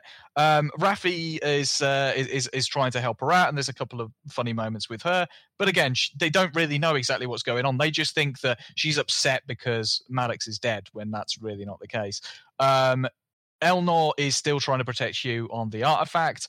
Unfortunately, that just doesn't happen, uh, and Hugh ends up dead uh, from the boring sister. Um, and before dying, though, he, he kind of gives a little speech to Elnor and kind of you know says that he's he's still proud of what he does um, and uh, and and gives him the signal device for for Seven's group. Uh, the Fenris Rangers, that's it. It's been bugging me. They're called the Fenris Rangers. Sorry, that's Mhm. been bugging me for a little while now. no. Um, so, uh, so yeah. So again, like I say, Elnor now ends up with a little device to call Seven of Nine if he needs to. That's the side stuff.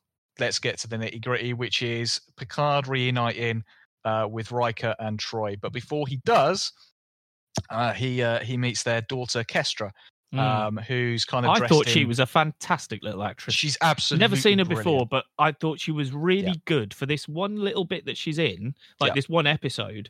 I really felt I got to know the character. I, I, could have picked out her parents if you'd have said, you know, put that character up and let me listen to her for two minutes and say, right, which of the Star Trek couples were her parents? Mhm. I feel I could have picked the right couple.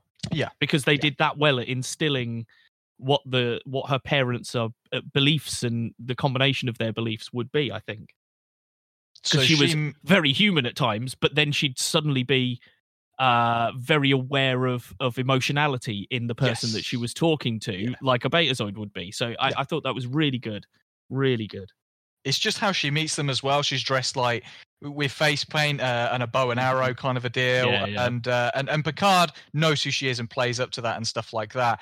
But it's also nice to see her interaction uh, with uh, with Soji as well because yes these are two children. Uh, essentially, Yes. Soji is still a child, and it's that interaction, and she's getting in bits of information out of it. She doesn't realize that Picard wouldn't, and no, not many other people would. But this is an innocent child, so it's it's very important to see that. And then we just see that we see Troi uh, see Picard, and then sees him come in, and then just gives him a huge hug. And it is two great friends seeing each other, and you Mm, can imagine how much fun they must be having when they were shooting this.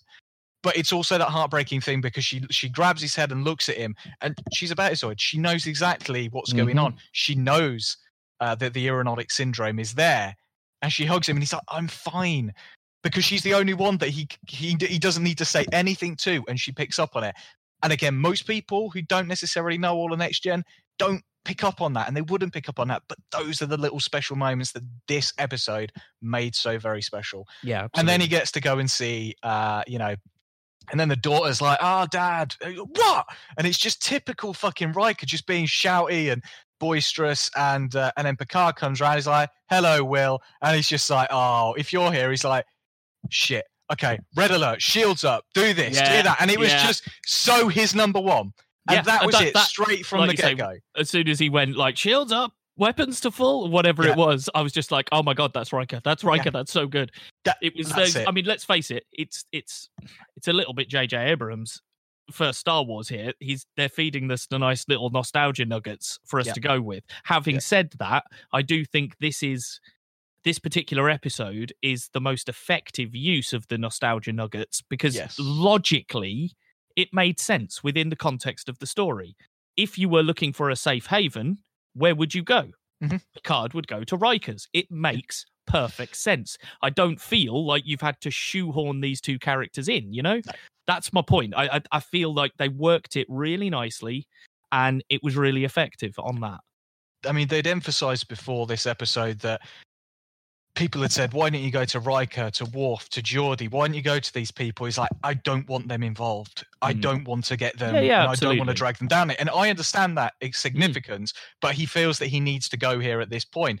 And it's not just for, for protection; he needs advice. And who does he go to? The two people that gave him the best advice Mhm. uh, his his counselor and good friend and his former first officer who and that's the thing like Picard and, and Riker they still have this camaraderie but Riker will always see Picard as his captain as his superior in many many ways and that is Mm. just a beautiful relationship that they have um so again we just carry on down we could talk about this episode genuinely for about an hour no Oh joke. Mate, if, if you just said to it. Me, "Fuck brilliant. it, let's just base the entire Yeah. podcast around episode This seven, I'd there, have yeah. been perfectly happy Yeah. with that." Um, so I mean, it's not all been sunshine and roses for for Riker and Troi. Unfortunately, their son uh, died because a medical procedure that was kind of part and parcel to do with uh, synthetics or some some It used some uh, it you needed a positronic net in it, order like that, for yeah. the piece of equipment to work. And positronic nets were outlawed, therefore this piece of medical equipment wasn't being made anymore, which caused their son, was it? I think their son Thad. Thad, thank you. Um, yeah, caused him to to die because they had outlawed the piece of equipment that would have saved his life. And Um, that that again, that's another reason why this episode's good. It's not just the nostalgia stuff; it's the it's those sort of nuances behind it as well that that you don't think of. Like you ban synths, it's all good. Ah, but actually, you've banned the stuff that Mhm. helps to create synths that we've used for other applications in other ways and now actually you're endangering people. So I mean, it's it's absolutely heartbreaking because you see that not everything has been sunshine and roses since. And th- this is the thing: you always finish some of the Star Trek series or most TV shows and go, "Oh, they're going to have a great life and they're going to live the best life and they're going to be happy." And ri-" and this shows the nitty gritty that that doesn't always necessarily Mm. Yeah, happen. no, you they see that it's affected both of them. Yeah, and you Um, could see to start with, like you you would be remiss for thinking when you first come across them, like, oh yeah, they've had a great life. Look how happy they are. Blah blah blah. But yeah, it, like you say, it's not very long before they start introducing that. Actually, no, these guys have been through some stuff, and they've had some, you know, they've had some bad times. Um, and, and and again, it's the kind of dinner table scene where they basically the, Troi Troi and uh, and Riker take him aside and basically say, "Be Captain Picard. Be the Picard that we knew. Be Jean Luc Picard, because this is not who you are. Who you are at the moment is not that guy." And he finally kind of steps up and just accepts that you know what he's not been himself, and he's a little bit more open with Soji. And she is a little bit more open with him, basically saying, "I don't know whether I should trust you or could trust you." And he's like, I just want to help you. That that's all I'm here for. I've gone out of my way, caused this, that, and the other, all with the intent of helping you. And they kind of try to to help her understand that this is Captain Picard. He he is here to help you. He's not here to hurt you or hinder you. Um, and it's just great because again, they, they're helping her to understand Picard and, and earn his trust but at the same time showing him that he's not a perfect person that he needs to make changes in order to do this and it's just a beautiful thing just just watching them kind of come to terms with this and helping her to come to terms with the fact that she's an android and they're like well does that change who you are because we had a friend data was our very good friend and we loved him doesn't mean that you're any less of a person because of that and that's the thing it's that question that she's been imposing on herself am i real because i'm a, an android That's it. Yeah, absolutely. anything further to say Yeah, uh, so uh, a couple of criticisms for this one. Like I say, not not huge, really. I mean, one of them just made me laugh more than anything because it's to do with that shit Sarah Michelle Gellar character from Cruel Intentions on the artifact. There's um, she has a line in the early episode uh, where she has to say the word asinine, which is spelled A S S I N I N E. Right now, in the UK, we pronounce that word asinine. In America, they pronounce the word asinine. But because she is an American actress doing an English accent, she pronounces it arsenine. Because obviously she thinks that ASS in the UK is pronounced is actually said as arse. Because we say arse, not ass. So she says arsenine. I just fuck it. Like, why did no one pick her up on that?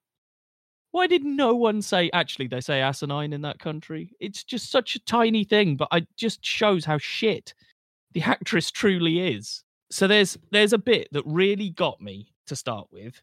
Um, that when when Riker is first sort of talking to Soji, right, and and Picard's with him and stuff, and they're sort of talking about Soji. There's a bit where she she does Data's head cock thing, Mm, mhm. cocks her head to the side, Yeah, like Data always I used swear to. that's the first and only time you see it throughout the entire series. Exactly what I've written. yeah, yeah. I did It pick that up. Yeah, yeah, yeah. the first time she's done Yeah. it. It's Yeah. the only time she's done it. So why does she do it? Oh, she does it because the script wants Riker to be able to infer that she is Data's Mhm. daughter. That's bad writing. Yeah. And it's easily solvable because all you do is in once per episode in the six episodes before this, have her cock her head to one side when she discovers something new. And you've done it. You, you you've cured the problem. It's really simple. This is what I mean by bad script writing sometimes. They're just not thinking it through. They're putting things in which are contrived because they have to and they can't think of another way to get around it. Like I say, this is the problem when you get the writer of Batman and Robin in to write a TV show. Um, oh yeah, and then there's one bit, which is uh, like, uh, in, in essence, lovely episode. Really enjoyed it. As a criticism, yeah, it feels like another stop on the road. It feels like we're delaying again as to where we actually need to be going. But then I realised that at this point we don't actually know where we're going now because we've been to Freecloud, we've gotten to the artifact, we've gotten Soji, and now we don't really know where we're going. I think by the end of the episode they they do decide, don't they?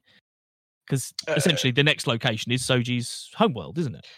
Yeah. So this. I'm not sure whether they decided at this point, right, we'll No. rejoin the crew because they rejoin Rios and Yeah. Raffi and Agnes, who've Yeah. been flying across to them to pick them up.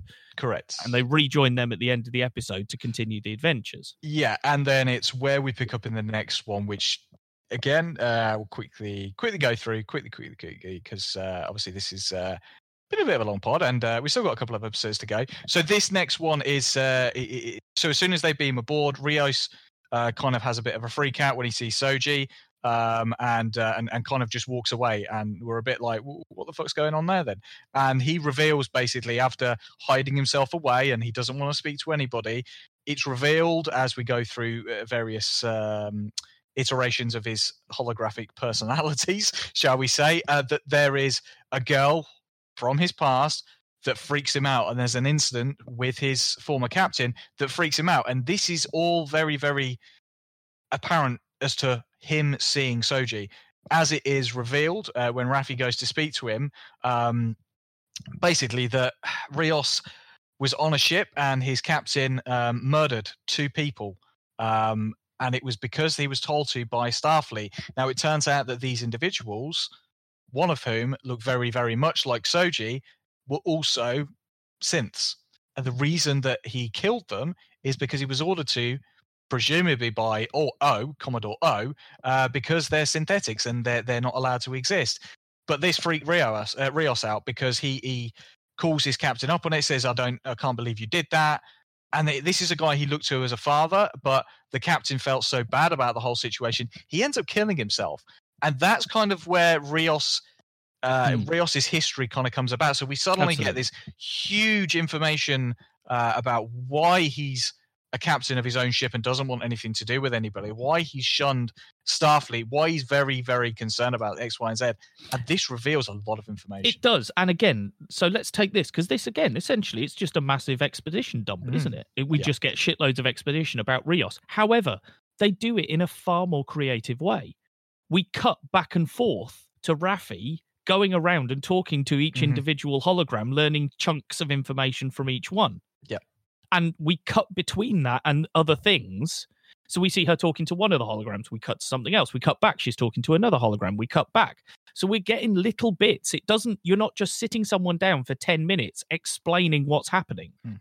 And then she gathers them together, which is a great sequence. I loved that sequence where she gathered them all together and was was bouncing them off trying to get it uh, what you know what was going this on. is it. That These these are the things that we didn't know. Uh, uh, this is it. It was like, oh, Rafi's this great first officer. She's great into information gathering and stuff like. This is the first time we see that. Yeah, this is in- it. in and like you place. said, we're at episode eight, and for the Yeah. first time, I write Rios instead of Han Solo, and it wasn't. I, I promise you, it was not a deliberate thing while I was doing my notes.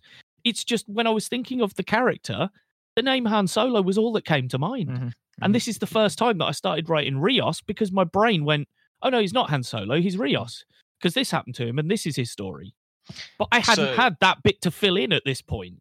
Yeah, so Rafi as well has also been piecing together all of the information they've discovered about what the hell's going on with the Romulans, and basically realizing that this whole uh, that this is warning from this past civilization and and all to do with synthetic life, uh, the the the Zhat Vash, um, the you know the the attack on Mars, which he always always suspected was actually to do with uh with, with the Romulans in the first place, which is something that again goes back to part of her character and, and her meeting up with her son and and things like this. I'm not going to touch on that because it's a very insignificant part at this yeah, moment. the sun, like you say, the sun bit. Did uh, it's it's very because it's Freecloud, isn't it? When they get Yeah, to free Free cloud, she Cloud, goes yeah, to see yeah, her son for a little bit. It, it's very, it's very quick, isn't it? And it's like okay, it gives us a tiny bit of information, but then is kind of thrown to one side, and I, I think we're just leaving that alone now, aren't we?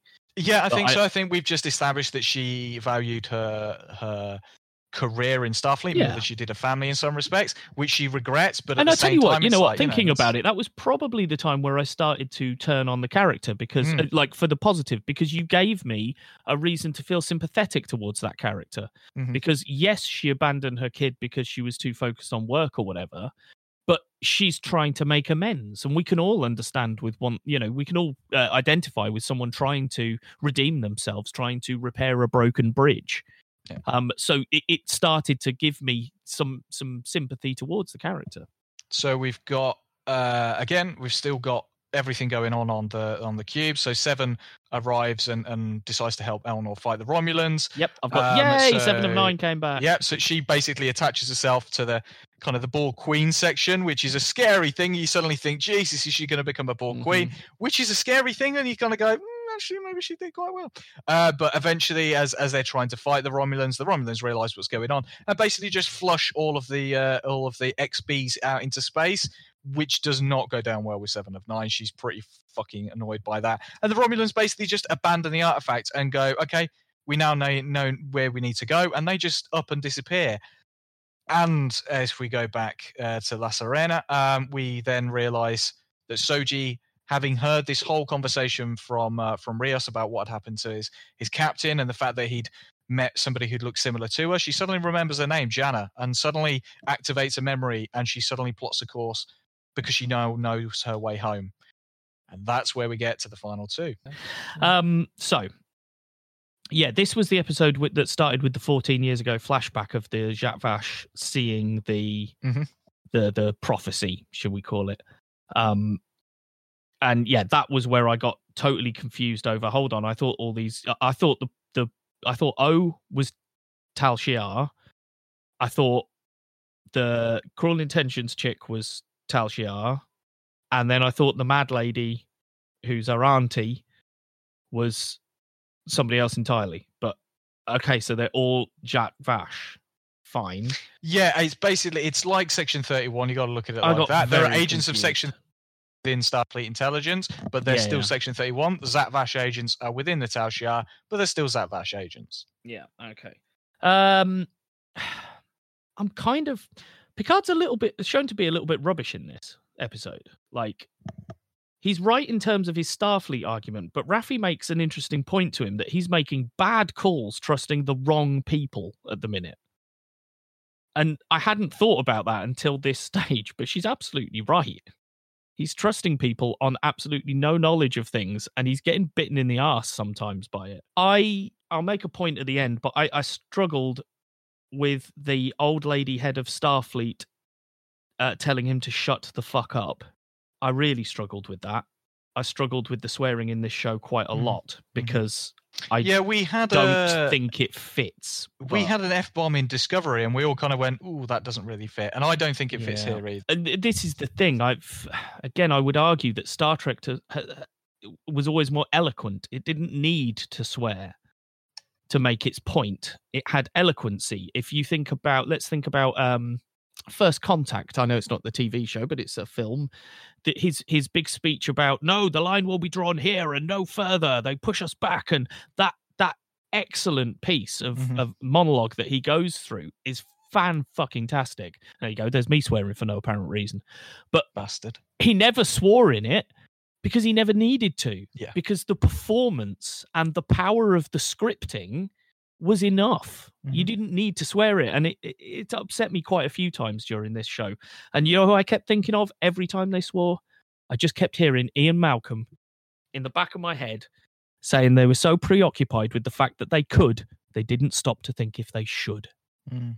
Um, Soji and Picard discussing data over dinner in this one. Lovely. Really enjoyed that little bit. Um, again, Rafi, as I say, working things out with the holograms throughout the whole episode. I thought that was funny, uh, interesting. You know, grip it. That was good. That was what I wanted. Um, now here you go. Here's the kind of thing where you can say, well, you've got to let them off for this one because I did make a note of. Mhm. Hold on, if we're going to move eight suns thousands of light years and set them in motion in a very specific pattern. Really? Yeah. And it, the only reason I wrote it is because Star Trek have never really done that sort of thing. You know, they've never really worried. they- they- They've always worried about the the gravitational effects and things. It's like we Yeah. said about Star Wars with the um, if you're killing, you know, using a sun to power a planet, you're not thinking about the physics of the whole thing, Yeah. are you? You're not thinking Um, yeah, yeah, yeah, yeah, yeah, yeah, yeah. but I would accept that with this, you can say to me, "Yeah, that's one you've got to let them have," and fair enough, I will. Mm. Um, but yeah, I, Agnes, I'm sorry I had to fucking ruin it. No reason, no need for that line, no need for the fuck in there. It's Mhm. just unnecessary. Um, and then I just had a slight issue with the the. After doing so well with Rafi finding out all this stuff, at the end of the episode, we have to have a roundtable exposition dump where each of the characters fills into the other characters the bits they don't know. Hmm. But again, as an audience member, I've watched the characters figure this shit out. So I'm aware of it as a viewer. I'm aware of all the parts of the puzzle now.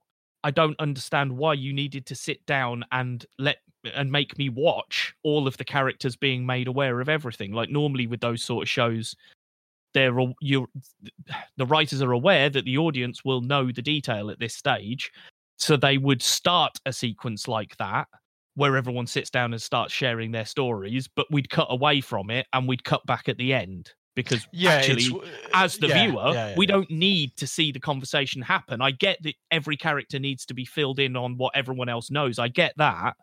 I just don't feel that the viewer needed to watch it because the viewer was already aware of stuff. Or you're assuming that the viewer is a moron and or you're concerned that you haven't explained things very well.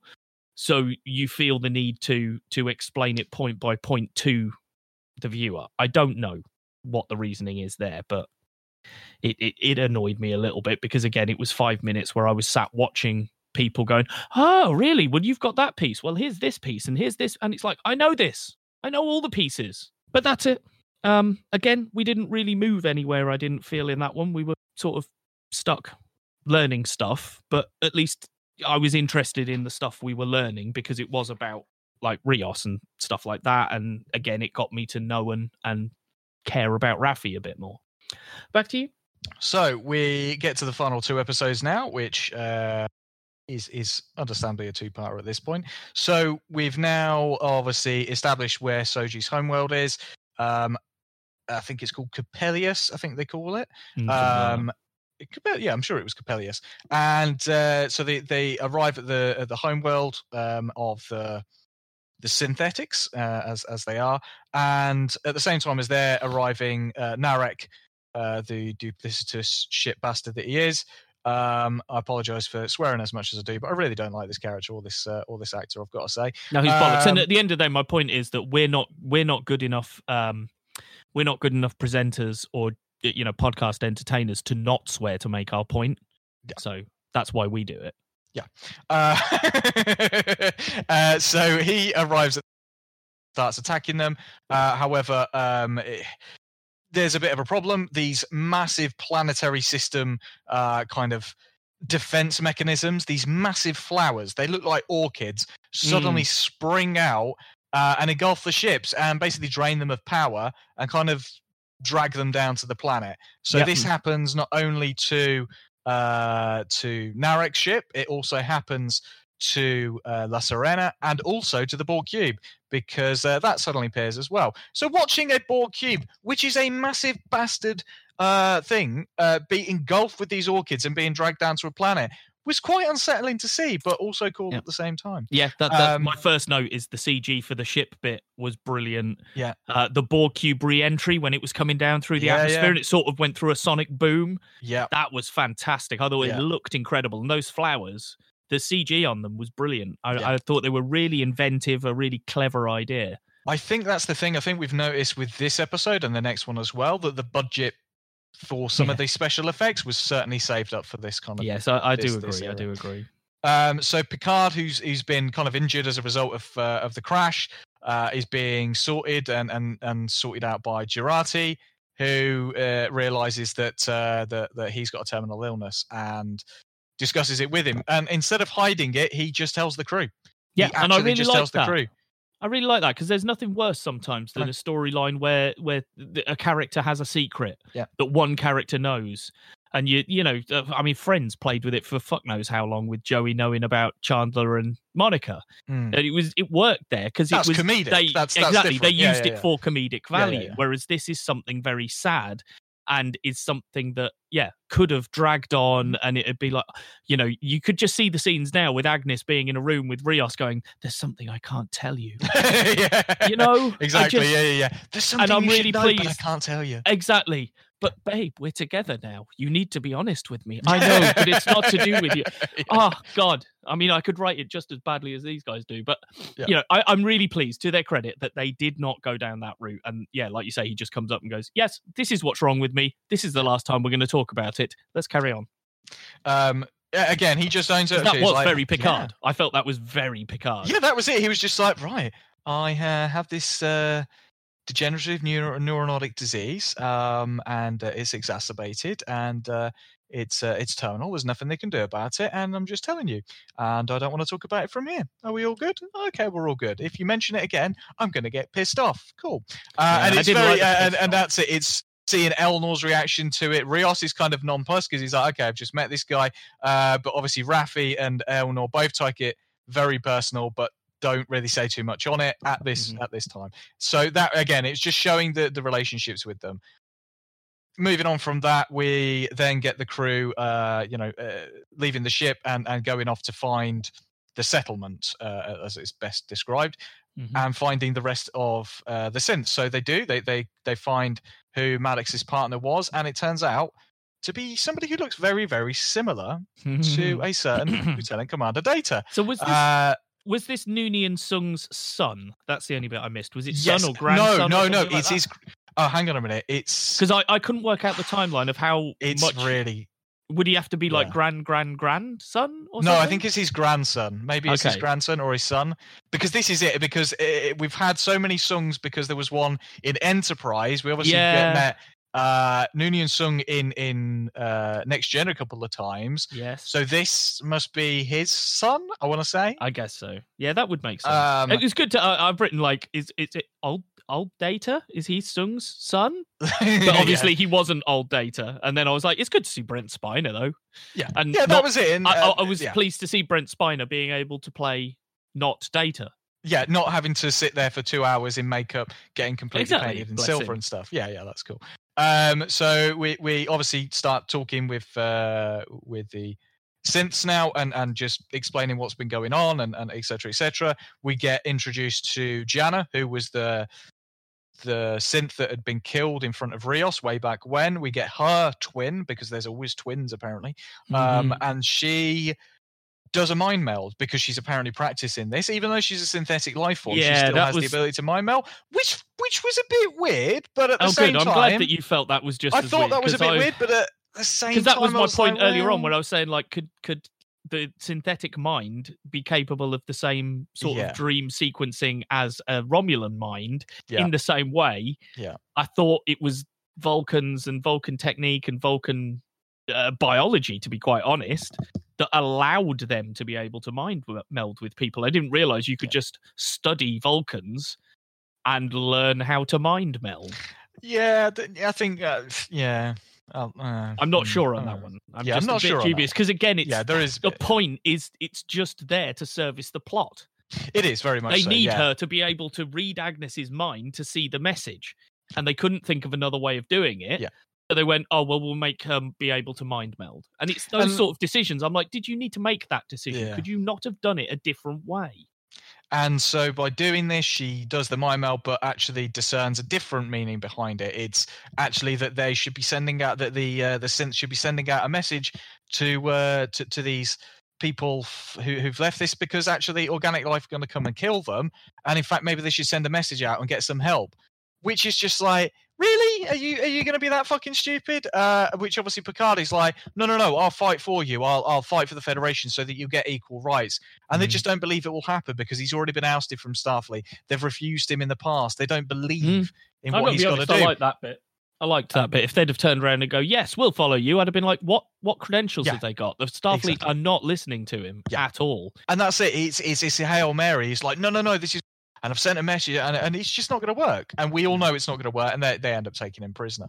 Um. So have you got anything to say on that one before we just jump to the finale? Uh, no, other than uh, no, uh, I just wrote it's Rise of the Machines. Judgment Day is upon us. Very Um, much so. It it was very much Terminator Two, uh, Judgment Yeah. Day esque at times. Um, and I, I, my final line is it was a bit of a slow episode. It was a, a what I call a chess piece mover. Yeah. So you're you're moving all your pieces into position for the checkmate in the next episode. Yes. So okay, I'll accept that. Let's you know, as long as your final episode delivers, I'm happy with a chess piece mover to Yeah. to get us there. Yeah. So, uh, so okay. So at this point, final episode, we've got Picard, who's now being held prisoner. We had Narek, who was being held prisoner but gets let go by the uh, by the twin, Sutra. uh, by uh, by Sutra, and uh, yeah, so she lets him go. Um, still a bit of a weird one, and she kills one of her siblings as well. Yeah, I don't really It- understand that, the that point really of that. confused the shit out of me. I'm not going to lie. Even towards the end of the next episode, I was a bit like, okay, I'm still not understanding this. It's like she had her own agenda, which I don't understand. Maybe it's because her twin was killed. Who's to fucking say? Mm. Um, but basically, Narek has, has has gone off to find the crew of La Sirena and convinces Raffi, uh, Rios, and Elnor to help him basically destroy the synths, uh, the, the the beacon that they're building. Um, Jurati now getting used to this whole duplicitous act. Um, Yeah. who said, "Oh, I'm going to stay, and th- these are my children, and I'm apparently their mother, and all this," uh, w- was bullshitting the the entire Mhm. time, and uh, is only there to help free Picard. Um, and they escape uh, to La Sirena, and uh, Picard, in one of the best things of this entire series, finally becomes the pilot he was way back when, and that is just brilliant. Um, just watching him fly a ship, and he's talking to her, and he's like, "Would you excuse me? It's been a while since I've actually piloted Yeah. a ship." And then you think back to way back when, where she actually talks about the Picard maneuver. Yes. And again, these are the little things that I go, fucking hell, like, yeah, that was a funny line, wasn't it? She's like, "Oh, we could Yeah. do this and call it the Picard maneuver." yeah, Oh, hang on, I've just remembered that's a thing already, isn't it? Yeah. It's uh, yeah, it's it's it's kind of fun. Um, so uh, so yeah, so there's this whole thing going on with them trying to to stall the Romulans uh, who are out in space. Um, because a, a sudden fleet of, of Romulan ships, which we knew was incoming anyway, commanded by uh, Commodore O, suddenly appears in, uh, in in orbit. While this is going on, um, obviously Doctor Soong discovers that one of his children uh, is actually not who she says, and, uh, and and doesn't exactly agree with what she's done. So he decides to incapacitate her after having kind of discussed things with the the the, the crew of the Sirena. Um, so Soji again, uh, I think is is realizing what's going on, um, and basically realizes that she needs to do the right thing, and so they stop the beacon from being activated and, and basically destroy it. So she kind of finds her own, own own sense instead of following everybody, which was which was good. Um, and obviously at this moment we we realize that Picard on the ship is beginning to succumb to his illness. Um, but uh, until unfortunately at the moment that that is just not possible because everything going on he's just like no no no you need to give me some medication to to prolong me for a little bit longer i i need to be able to so she does uh, but this is not gonna you know this isn't gonna make his life any longer it's just gonna basically give him a, a few moments of normality or or mental capacity to do what needs to be done and he's distracting the romulans using another MacGuffin. can't even remember where it came from this weird little device which replicates La Sirena like a thousand times. So there's uh, kind of holographic in, uh, holographic images of that all over the bloody place. Um, but finally, the Starfleet and Armada uh, does arrive, and lo and behold, guess who's at the front of it? Captain Riker, which I Oh, thought yes. was absolutely brilliant. As soon as Yeah. he came on screen, there were a few times during this series where I was like, "Yes!" and I shouted out Yeah, yeah, loud. that and- was one. Yeah, that was definitely one of them. Uh, even if the shows ship, up, Riker acting captain. Yay! And good speech, Riker. Yeah. even if the ship does look shit, they're like, "Yeah, this is our new form of ship." It looks shit, and you're basically it just taken the the, good, the, the bridge of the Discovery and kind of revamped it. I get that restrictions, blah blah blah, but the ship itself. I mean, we've gone from the Enterprise D to the Enterprise E, looking badass, to Mm. these fucking horrible thing. Oh my god! Like, go back and redo your starships. Yeah, that certainly please. the, the battleships should should look a bit cooler. Yeah, even the Defiant, for Christ's sake, that was that was a warship. That looked Mm. badass. But anyway, um, so yeah, so the the Federation arrives uh, with Starfleet and basically says, "Nope, sorry, we're we're actually going to uh, we're going to grant them amnesty. We're we're going to listen to them. This is first contact. Up on." Uh, and Riker does not take kindly to the fact that uh, that the person leading this is the former head of uh, Starfleet security, Yeah. and he's like, "Yeah, uh, I don't know whether you are Romulan, but don't really care. Jog on." Uh, he, I mean, Riker's clearly never been a huge fan of the Romulans anyway, but No. even more so now. Um, so at this, uh, Soji's obviously uh, t- turns the beacon off, uh, beacon off, which, which she's done. Uh, the Romulans are like, "Okay, well, the beacon's off. Starfleet are here. There's fuck all we can do." So they bugger off.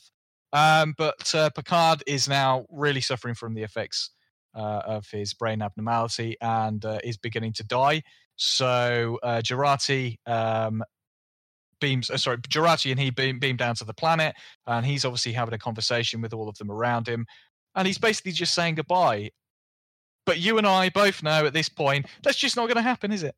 Nope.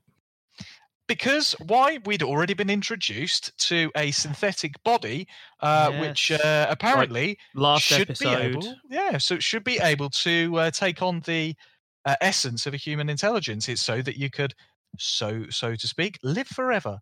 So Mhm.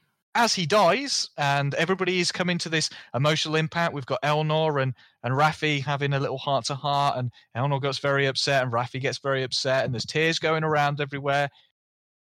And what do we get? Yep, they decide to put his consciousness into this body because they they that's what they decide to do. So Jurati, Soong, and um, and Soji decide that that's what they're going to do. So we now get a out of body experience where Picard is now having a conversation with Data. He's in a um, quantum simulation. Quantum simulation, thank you. Uh, so they're now having this conversation. Now, you know what? It's completely ridiculous that this conversation is going on, but also in the grand scheme of A, sci fi, B, Star Trek, uh, and C, the, the idea that we don't really understand um, life and death in, in, in the sense of what happens when you die. You know, does your consciousness stay in that capacity, similar to how Data and Picard are having this conversation? Picard ac- accepts the fact that he's dead and that hmm. Data is dead, but he's not dead. And, and all the, it's, a, it's this very, very interesting conversation about life and its meanings and where does life officially end and things like that. It's, it's just a Mm. really cool conversation, I've got Yeah, to yeah. say. No, I, I totally went with this sequence. I, I I understood it and everything because they'd they'd needed to copy Picard's brain to uh, take it into the the uh, the android. So it stands to reason that his mind would be in a place uh, where Data's is because we know Data's brain is still there and still exists uh, in that in their systems. So yeah, it made sense to me that they would both meet on the the quantum plane, if you like, um, while they're both in storage, and they're waiting to put Picard's brain or whatever back Mm. into the the android. But yeah, I thought it was a good discussion. I did think it was it was very interesting that bit. So yeah, so he gets uh he finally gets again, which has been the crux of the majority of this series. He gets that goodbye from Data. He finally has that goodbye conversation because uh, as, as weird as it is, he never had Data chose to to save Picard's life way back at Nemesis and got off the ship. Geordi helped him uh, in order to say he never got to say goodbye to Data, and that's always something that's obviously held him back a little bit because he never got that chance to say goodbye to his friend who he clearly loved. It doesn't matter that he was synthetic. He clearly loved him. And it's clear that Data loved him, as Soji had said uh, Yeah. way back when. As you say, there was this that moment where she says, He loved you. And you just see that that visual and again this is where patrick stewart for his credit is very good at times it just Mm. has that visual cue and you just kind of go oh that really got got to his heartstrings didn't it Mm, um yeah uh, so this this goodbye conversation and basically data saying this, that you won't see me again i don't want to i don't want to have to go through the prosthetic makeup i don't want to have to dress up like data anymore for you patrick stewart yes, off. please kill me. Uh, Properly kill me now. do me a favor and leave me alone so he uh, he basically wants to be as human as possible and he wants a finality. He doesn't want to be alive forever. He wants his uh you know this in, this piece of machinery that's keeping him alive so to speak turned off. He, he doesn't want to be there anymore which is a beautiful thing because again data trying to uh, still connect to that humanity even if he's physically dead in you know emotionally and spiritually he wants that death as well. Uh, so we get that Picard awakes in his now new synthetic golem body. Um, they do tell him that unfortunately he hasn't got any of the upgrades, so he's not got super speed or super strength. He's basically as he was. He'll just live a little bit longer because they've also tuned the body so that it'll last a number of years. Yeah, So we've- it, it- very very weird thing Yeah, with we, this we've made sure that Picard can still die, you know, for, Yeah. for just in case something happens to Patrick Stewart. You know, yeah, basically, while yeah, we're he's still still making the age series. We like still need to kill him off, and- but explain why an android can die. Yeah. So uh, so at this point, uh, we, we're obviously left at the final final moments of the series. Uh, so the Federation's now lifted the ban on the synths. Uh, Picard, Soji set off with uh, La Sirena, with with Rios, with Raffi, with Elnor, with Seven, uh, with Jurati. So everybody's now kind of part of the crew for what adventures and whatnot. Who's to say? Now we know there's going to be a season two because he's already asked Whoopi Goldberg to come back as Guinan hmm so we already know that's going to happen. Where this is going to go, uh, who's to say? Uh, but I mean, as as as a whole, the series Hang on, was uh, had its ups and its downs. Uh, the I haven't finished with episode ten yet. Um, so yeah, the finale. I wish it was better. I the pacing was all off. I thought we were going to be a faster paced episode because we spent the last episode doing the slow drag of moving the chess pieces into place. Nothing gets going for 20 minutes. We're 20 minutes into the episode before. No, actually, we're 20 minutes in and I'm writing notes uh, that Agnes is playing everyone now because now we discovered that she's playing the synths. About halfway through the episode, the threat finally arrives. So, okay, let's go. We had a, the lovely MacGuffin from Agnes again on the ship. Oh, if only we had this thing that we need to do this impossible thing that we can't do. Oh, I have one right here. That was nice. Um, and the Riker thing was lovely. But the point, the excitement, quote quote unquote excitement, the the the thing we were building towards is done in 10 minutes. Mhm. The whole thing is done in 10 minutes. And then I, was, I found myself thinking, well, what am I going to do for the next 20 minutes? Oh, you know, other than watch Picard die, which I know is not going to happen. So I'm not going to get invested in these emotional goodbye sequences yeah, because, all right, Picard's body's going to die. Fair enough. Yes, his body is going to die, but he's not going to die. And I know this already because Patrick Stewart told me there's going to be a season two. He's Mhm. told me he's invited Whoopi Goldberg along, Mhm. and they're just not that risk takey to actually kill him off. I wish they would have, to be quite honest. I wish they'd killed Picard at the end of this season and just leave it alone. Um. So yeah, stop saying fuck. Ra, I've written because clearly someone must have said fuck again. And then we're on to Rios and Seven of Nine discussing losing Kurt. He's not gone. Doofus is. He's not gone. Mhm. So I am not going into this. And then I'm writing, how long are we going to drag this out for? Mhm. Oh, hang on. Cut to Elnor and Raffi doing exactly the same thing. I'm not going with it because I'm not a moron. And I have very clearly seen what you have set up and very clearly put in important places for the viewer to pick up. I know that you are going to put him in the body that you showed us earlier in the last episode. I know that's going to happen. Why would you lead me along thinking it's not? I just don't understand. Um, I don't get Rios and Agnes being a couple, to be honest. That feels a little bit forced. I don't see why either of them likes the other at this point. It's, it's like they were trying to hit certain marks with this series. Like, oh well, we need a romantic of. pairing, and we need well, this, yeah, and we because need that. towards the blah, end, blah, it looks like we're maybe getting a seven of nine and Raffi going to become a couple because they sort of hold hands. They're sort of they chatting. do, yeah. and then they I've sort got of hold no hands problem at with the that. end. And No problem again, with that. Again, I've got no issue with it. Actually, those two characters I can see working. Yeah. Because they are both Yeah. broken, strong female Yeah. characters I think we'd already established that would find in each other a- an understanding. Yeah, I think we'd established within the series, obviously, the relationship Serenade had with this person who'd abducted Icheb and stuff, that they'd obviously had a very personal Yeah, yeah. relationship. So we'd already kind of got that inkling, um, which is funny because you just think, well, clearly that's what Chakotay did to her. He, uh, you know, clearly he wasn't the best. But um, sorry, Chakotay. Sorry to give you a bit of shit there. Uh, yeah, no, I mean, as as as a final episode, it was disjointed and all over the bloody place. Um, again, the severity of what was going on, we knew that Picard was going to come back into a synth body. There wasn't a person alive that didn't believe that that was going to happen. As soon as you saw the synth body, and as soon as uh, Agnes saw it, you went, "Oh, she's going to put Picard into that Yeah. because she knows she she knows that he's dying, and she's going to go, oh, that's a good way for him to survive." it was always going to be the case. Why are you having the fake goodbyes when we know we're not going to say goodbye? And nobody said hello to him when he came back, going, "Oh, well done." They were just on the ship again.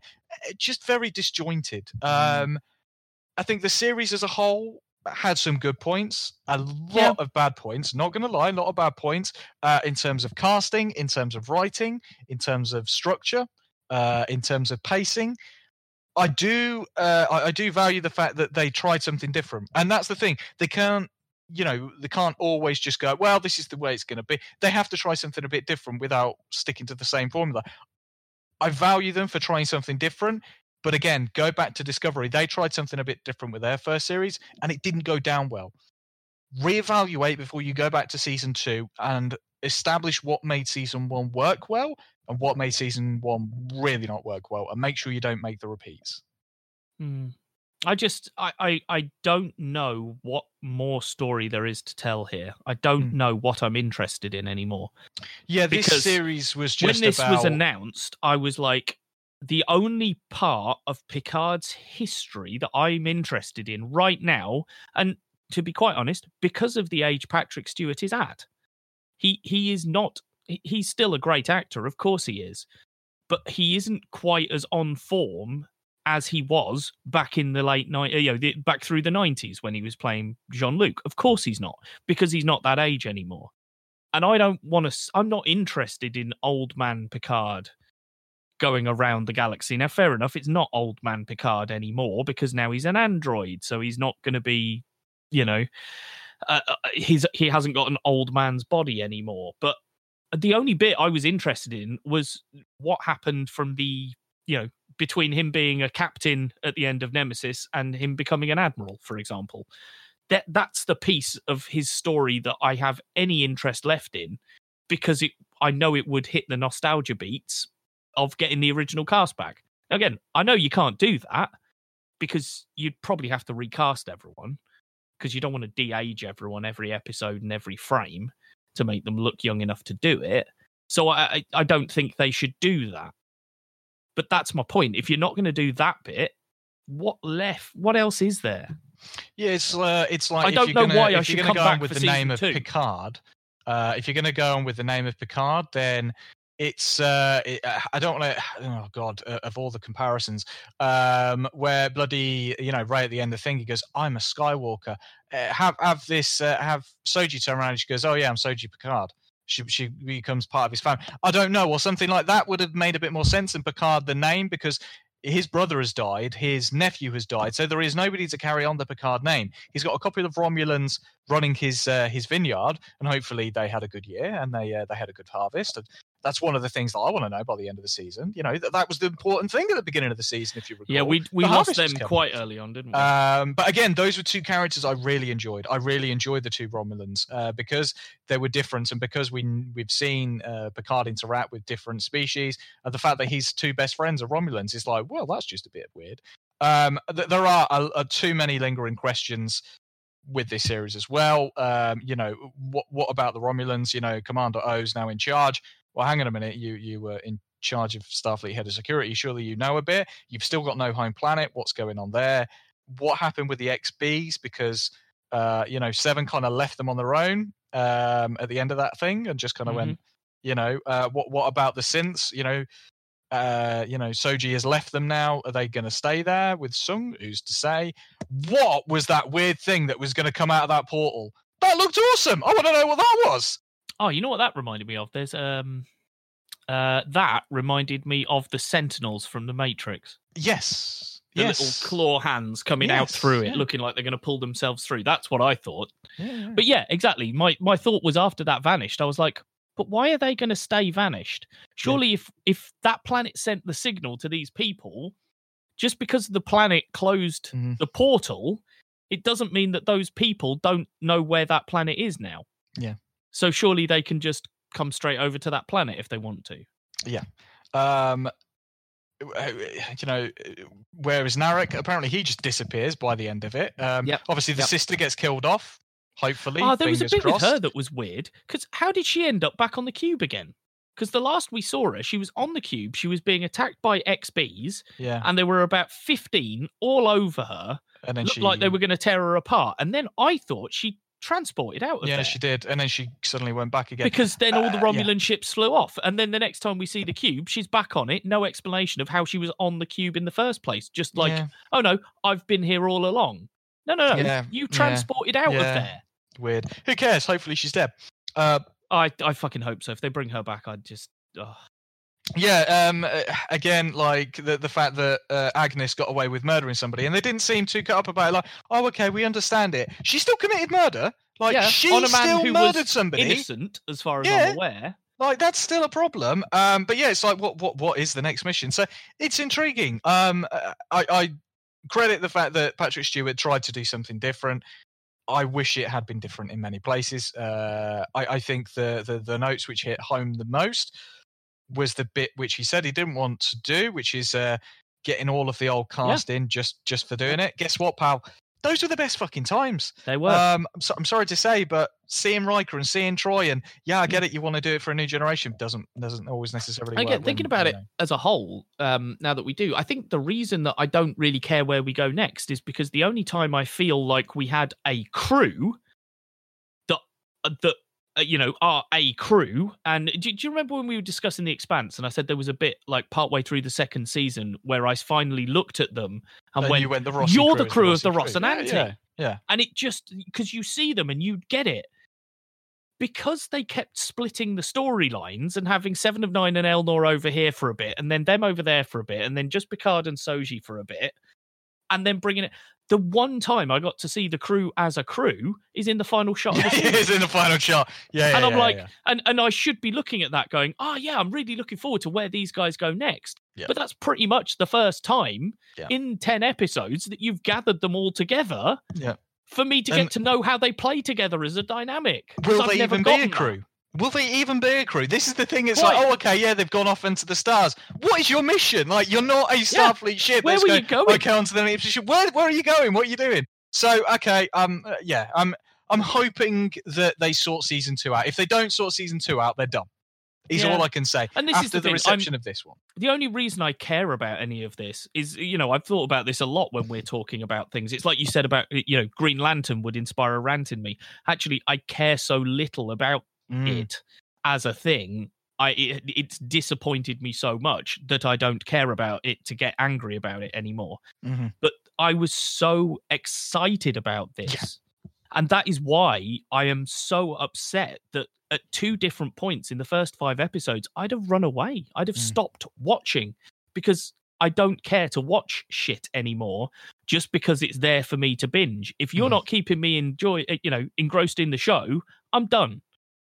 And you know we've both watched some stuff. I'm sure there's, um, you know, I think about Jessica Jones, the the the first season of Jessica Jones on Really enjoyed um, it. on Netflix. Second season, I loved it, but being fair, it takes a hell of a long time to get going.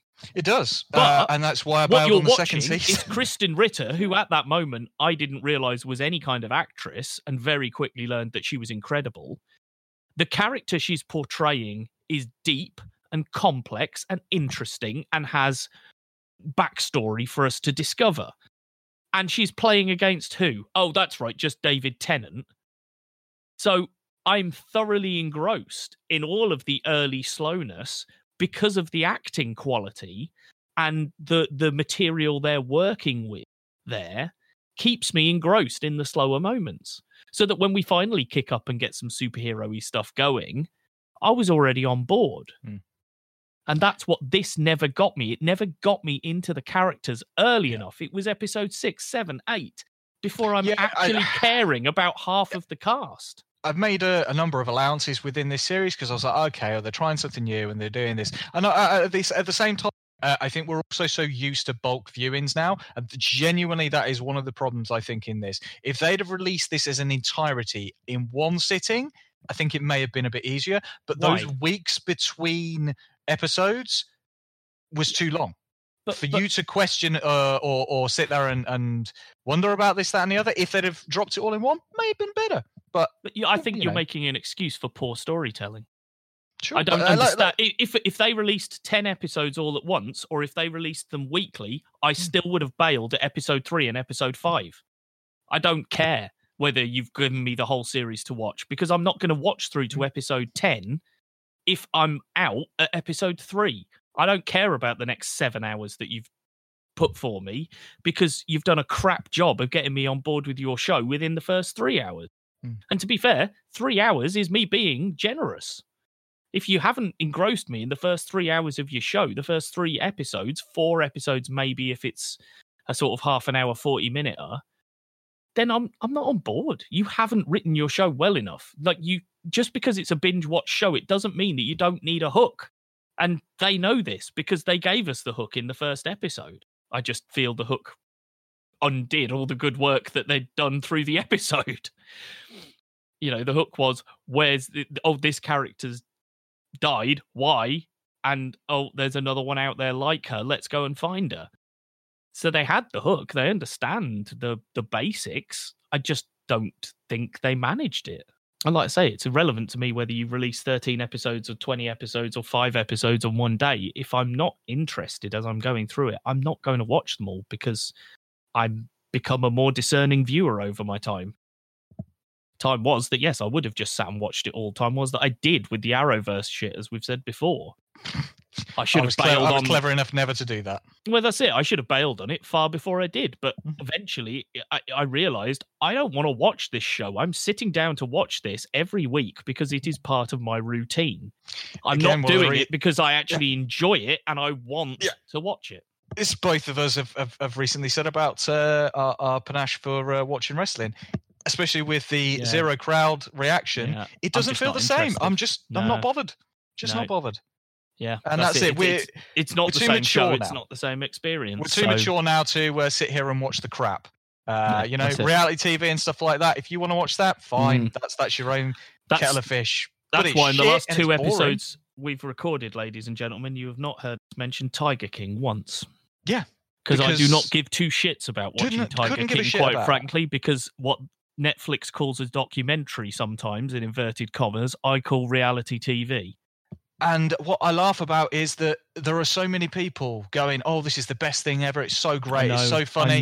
And I'm like, all these celebrities going, "Oh, I want to do a make, oh, I want to do a remake, and I want to do." Okay, he's a piece of shit, and Mhm. you're all fucking stupid. yes, you're you're enabling a piece Yeah. of shit. Basically, you're you're you're enabling the delusions of grandeur that these fucking morons from the deep south of America have. And I'm not saying that everyone from the deep south, if you're listening from the deep south, hi y'all. But um, I'm not saying you're all morons. But let's be fair, there are there, there seems to be quite a few down that way who the never really got out of the bayou. The depiction of them in the media is that they're a bunch of morons, as with any other, you know, any other group. I'm Just- sure there are a bunch of nice people just as much as there are a bunch of assholes. exactly. There will be sensible ones among them, but Christ, he does not do a good job for international relations with your country.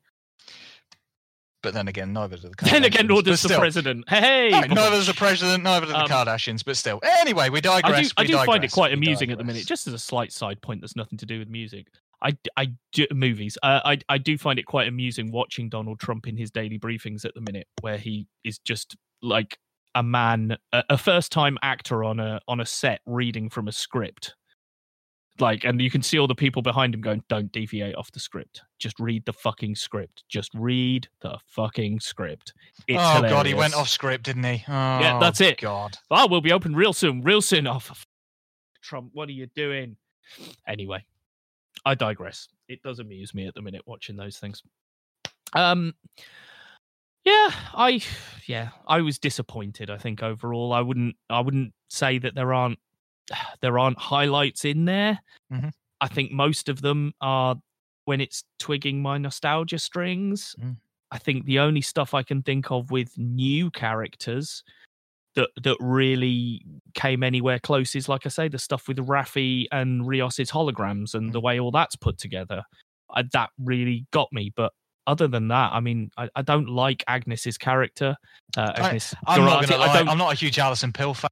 I no, nor don't. am I. I- I don't feel that we've got a handle on her character either because the character has been so duplicitous and playing this Mm-hmm. side, then playing that side, then having her own agenda, then playing this side, then playing that side, then doing this. I don't feel I have a base on where her character is and what her character is as a baseline, you know? Um, and yeah, like I say, Raffi and Rios, they're great. Soji's okay now that she's, you know, discovered stuff and that we know who she is. But I yeah, I don't know where her story goes next because she's sort of discovered all about her past now. So again, where do we go next? Where's the Hmm. character development for us to to go next? I I don't know. Well, what, the only thing we do know about season two is that Guinan will be in it, and to be honest, uh, that will probably be the highlight of season two because Yeah, any interaction probably. between Patrick and Whoopi Goldberg on screen was always gold.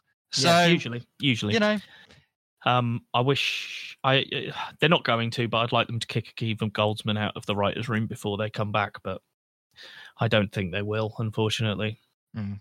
he's unfortunately done enough shit that he manages to get himself in every fucking writers' room, and people seem to forget. But hey ho. Um, yeah. Any any final comments? No, uh, as I say, uh, you know, this is uh, a series that I think, again, I think we're we've spoken about this a little bit longer than we probably would uh, because we're both passionate about Star Trek. We've yeah, gone through absolutely. Star Trek, we've gone through Next Generation, we've gone through DS9, Voyager, Mhm. all of the films, and Discovery, and now we're at this. And I suppose our expectations um, were higher. So yeah, I'm abs- absolutely. disappointed I, I have respect. no, I have no hesitation to say that the the hype that I had surround, you know, that, that I had bought into, if you like, or as you say, my expectations were incredibly high. I've, I've, you know, but it doesn't mean that things can't meet those expectations. I went into Avengers Endgame with insanely high expectations, with ten years worth of high expectations, and I came Such away. A shit film. Such I a know it's film, bullshit, wasn't it? I came away, you know. feeling that every single one of my expectations had been met, Mhm. exceeded in some cases, and I was happy with with what I'd been shown.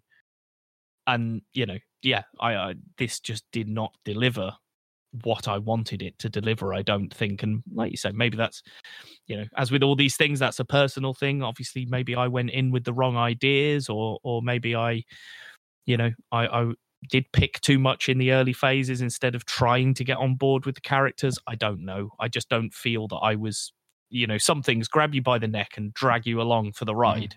And I, I, it was not until very late in this series where I felt any sense of that.